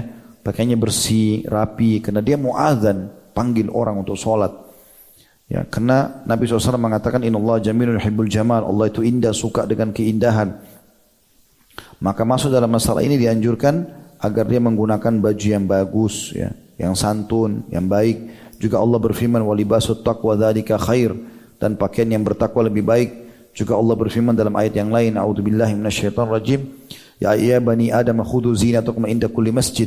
Hai anak Adam, ambillah baju-baju terbaikmu pada saat kau sedang menuju ke masjid. Yang paling layak adalah muadzin dan imam tentunya. Yang kedelapan, dia harus punya muru'ah dan ketakwaan yang tinggi. Ya. Maksudnya dia punya hubungan yang baik sama Allah. Orang saleh. Gak boleh sembarangan orang azan ini. Orang yang biasa mabuk, azan. Atau orang yang ahli maksiat, azan. Ini gak boleh. Ya. Karena memang kata para ulama, dia adalah uh, orang yang bisa dipercaya dalam agama kita maka harus orang yang memang dasarnya jauh dari kepada kemaksiatan atau zu muruah istilahnya. Yang kesembilan dia melakukan sunnah-sunnah dalam azan di antaranya adalah azan dua kali pada saat subuh.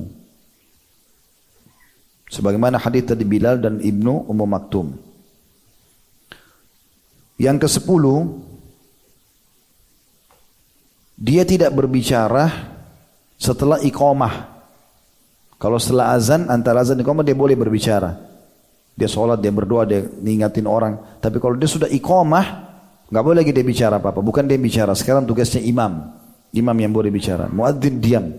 Sebagaimana pernah ditanyakan kepada Imam Ahmad masalah itu. Maka beliau mengatakan itu dilarang. Kemudian yang ke sebelas, dia langsung mengerjakan azan pada waktunya tanpa menunggu instruksi siapa pun. Dan dia menunggu iqamah sampai imam datang. Jadi ini adabnya. Makanya Nabi SAW mengatakan sesungguhnya muadzin lebih berhak dengan azan dan imam lebih berhak dengan iqamah. Jadi kalau sudah masuk waktu, nggak perlu tunggu siapa pun. Biar presiden nggak ditunggu azan langsung. Tapi kalau untuk iqamah tunggu imamnya. Dan itu terjadi, adab ini dijaga oleh para sahabat, ya kecuali darurat sekali sudah mau keluar waktu, baru kemudian di, di dialihkan atau dilakukanlah iqamah itu.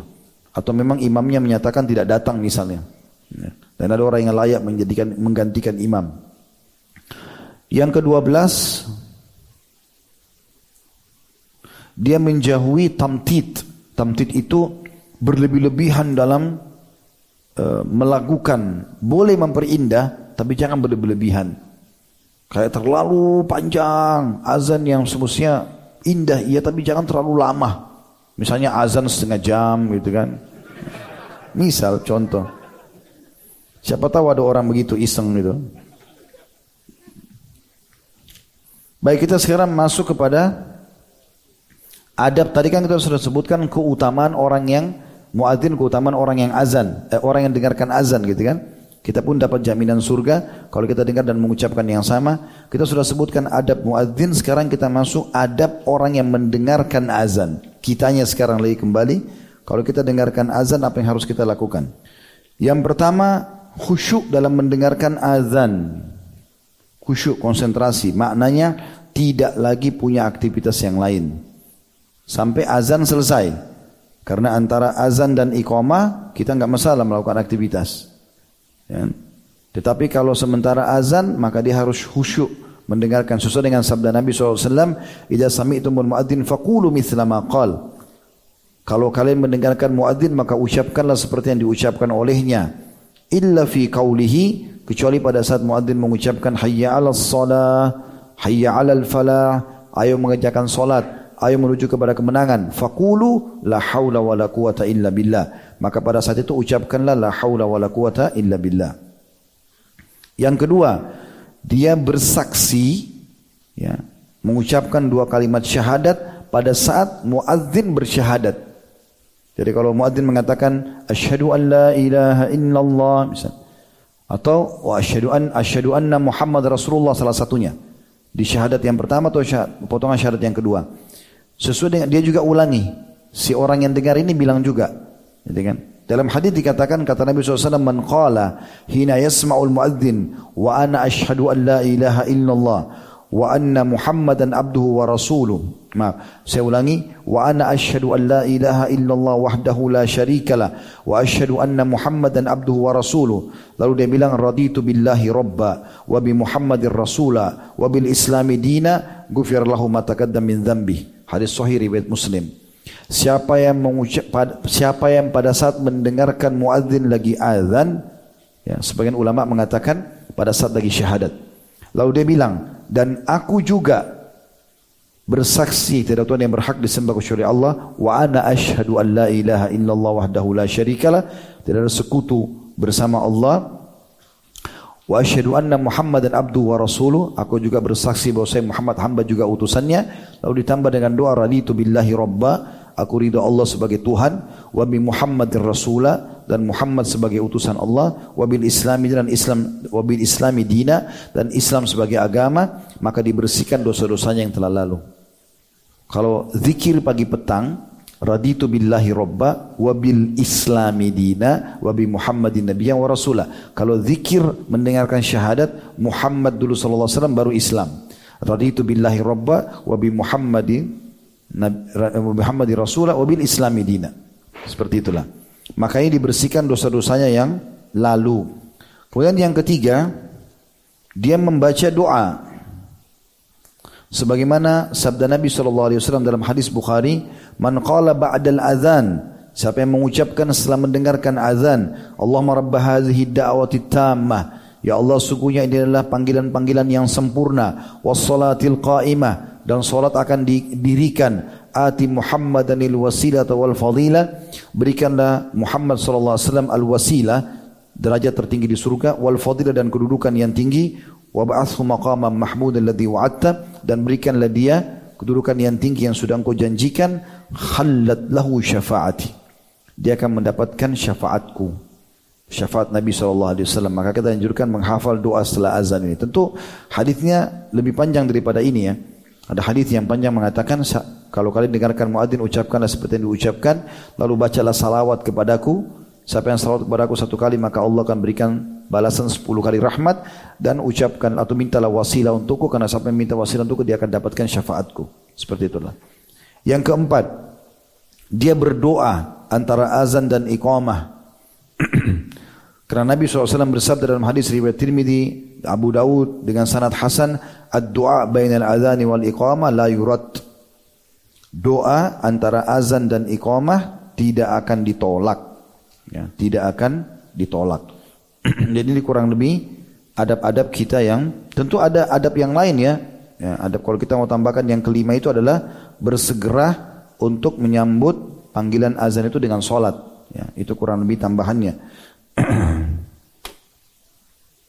Selanjutnya kita masuk kepada pelajaran yang kelima. Kita ada enam pelajaran yang kita ambil dari manusia terbaik ini atau manusia yang sangat mulia ini, yaitu keutamaan membela Nabi Shallallahu Alaihi Wasallam.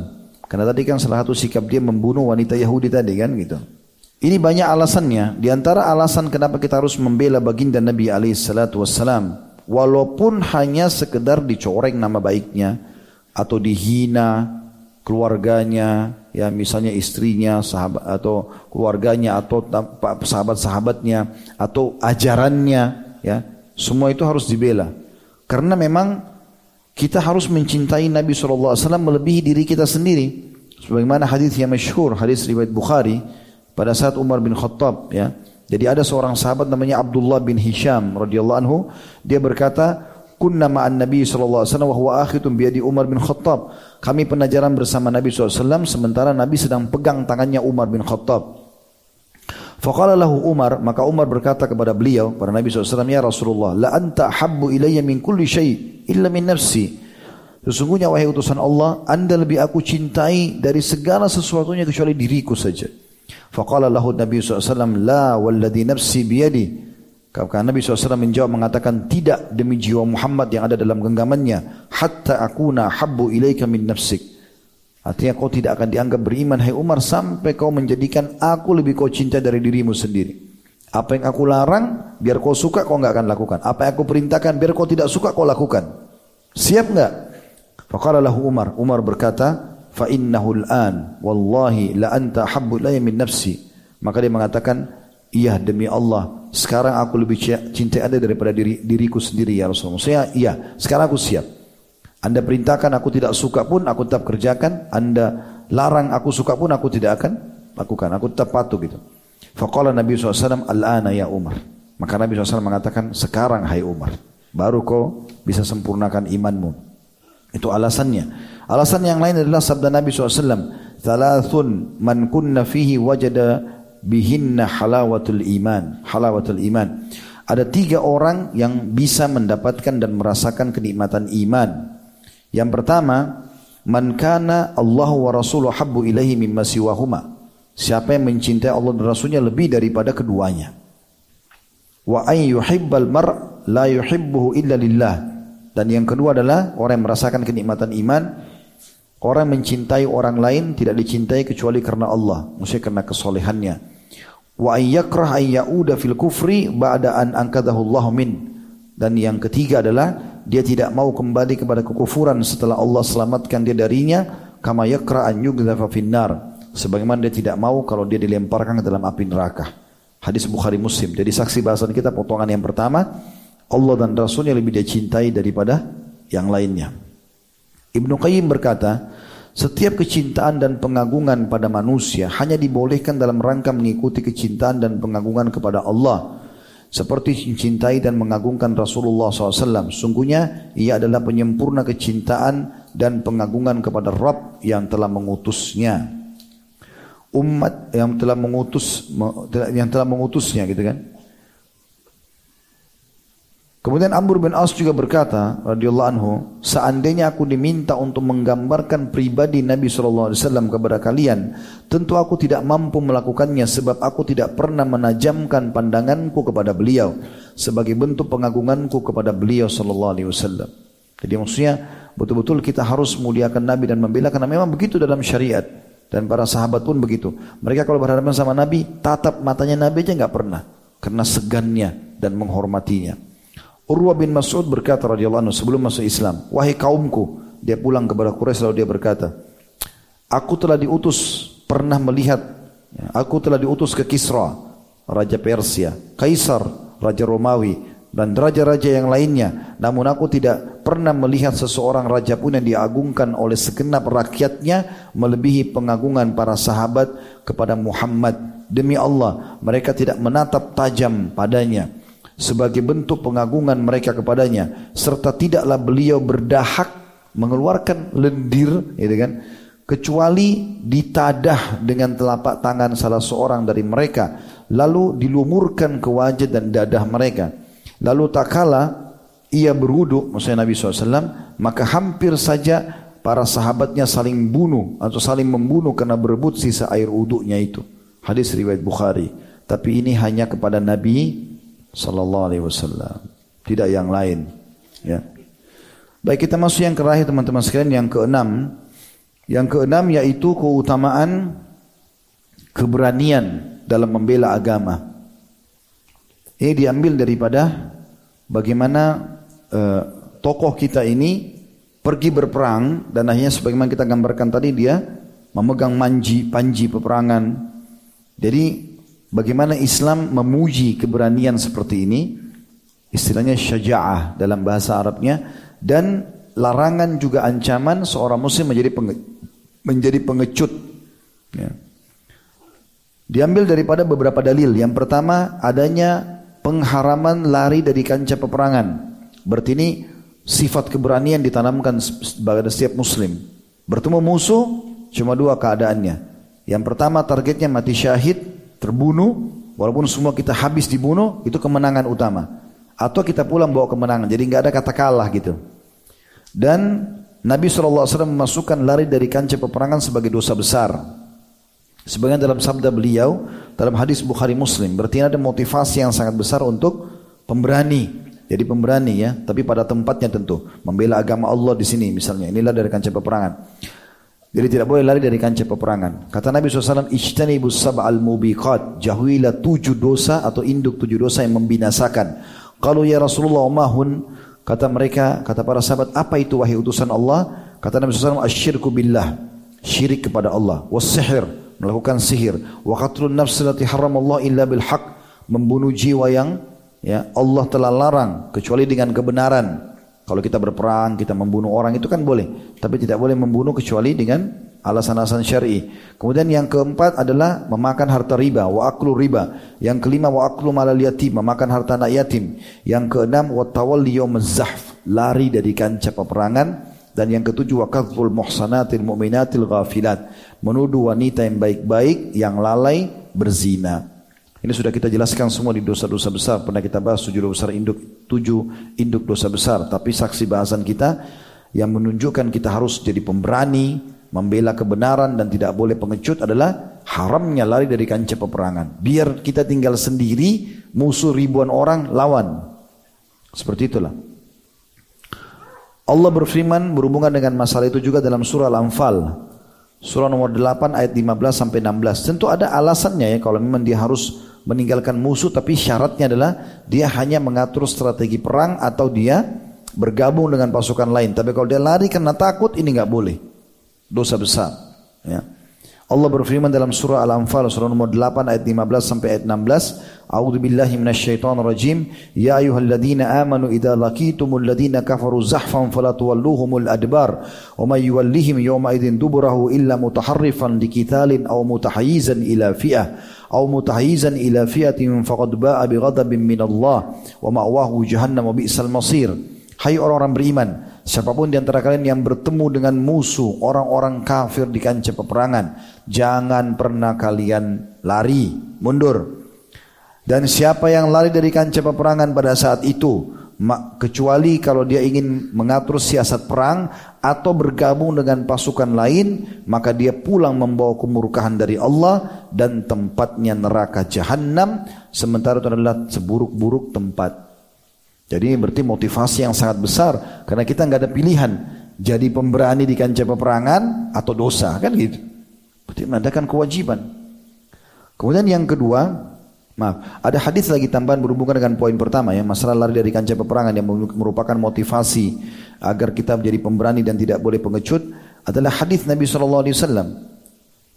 Ayuhan nas, la tatamannu liqa'al adu wa sallallahu al-afiyah fa idza lakitumuhum fasbiru wa'lamu annal jannata tahta dhilalis suyuf. Hadis Bukhari Muslim.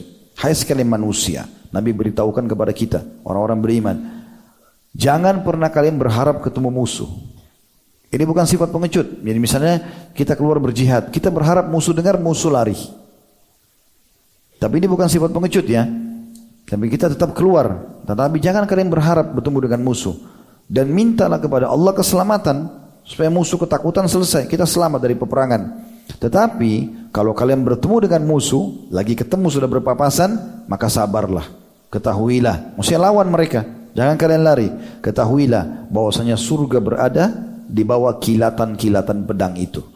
Ya kalau disabet sekali, kena peluru mati masuk surga. Untuk laki-laki gampang, nikah 70 bidadari. Pasti termotivasi itu. Kemudian yang kedua, yang menunjukkan bagaimana sifat pengecut ini tidak boleh ada dan kita harus berani, terutama bela kebenaran adalah bagaimana Nabi SAW berlindung dari sifat pengecut dan itu beliau anjurkan dibaca di pagi, zikir pagi petang dan juga zikir sebelum salam. Wa'udhu bika minal jubun dan jauhkanlah kami dari sifat pengecut. Tentu doanya ini panjang ya, tapi di antaranya adalah potongan tidak boleh pengecut ini. Kemudian juga Allah subhanahu wa ta'ala menjamin kemenangan bagi orang yang pemberani. Asal dia berani membela agamanya, maka Allah menjanjikan kemenangan. Walaupun jumlah mereka sedikit. Dalam surah Al-Imran, surah nomor 3, 139 Allah berfirman, A'udhu billahi minasyaitan rajim, wa la tahinu wa la tahzanu, wa antum la'alawna in kuntum mu'minin. Kalau kalian sudah berperang, kalian sudah maju kan peperangan, sudah bertemu dengan musuh, jangan kalian takut, jangan kalian merasa terhina. Jangan kalian merasa terhina, jangan kalian tak sedih, kalianlah yang akan menang kalau kalian beriman. Kemudian kita tutup teman-teman sekalian dengan contoh-contoh syaja'ah, keberanian-keberanian yang benar. Ya, selain tadi di kancah jihad, kita berperang, kita melawan musuh, tunjukkan keberanian dan berdoalah kepada Allah agar dikokohkan kaki kita juga. Masuk dalam masalah ini adalah syaja'ah ini kalau orang berani berkata jujur walaupun pahit walaupun berat gitu kan?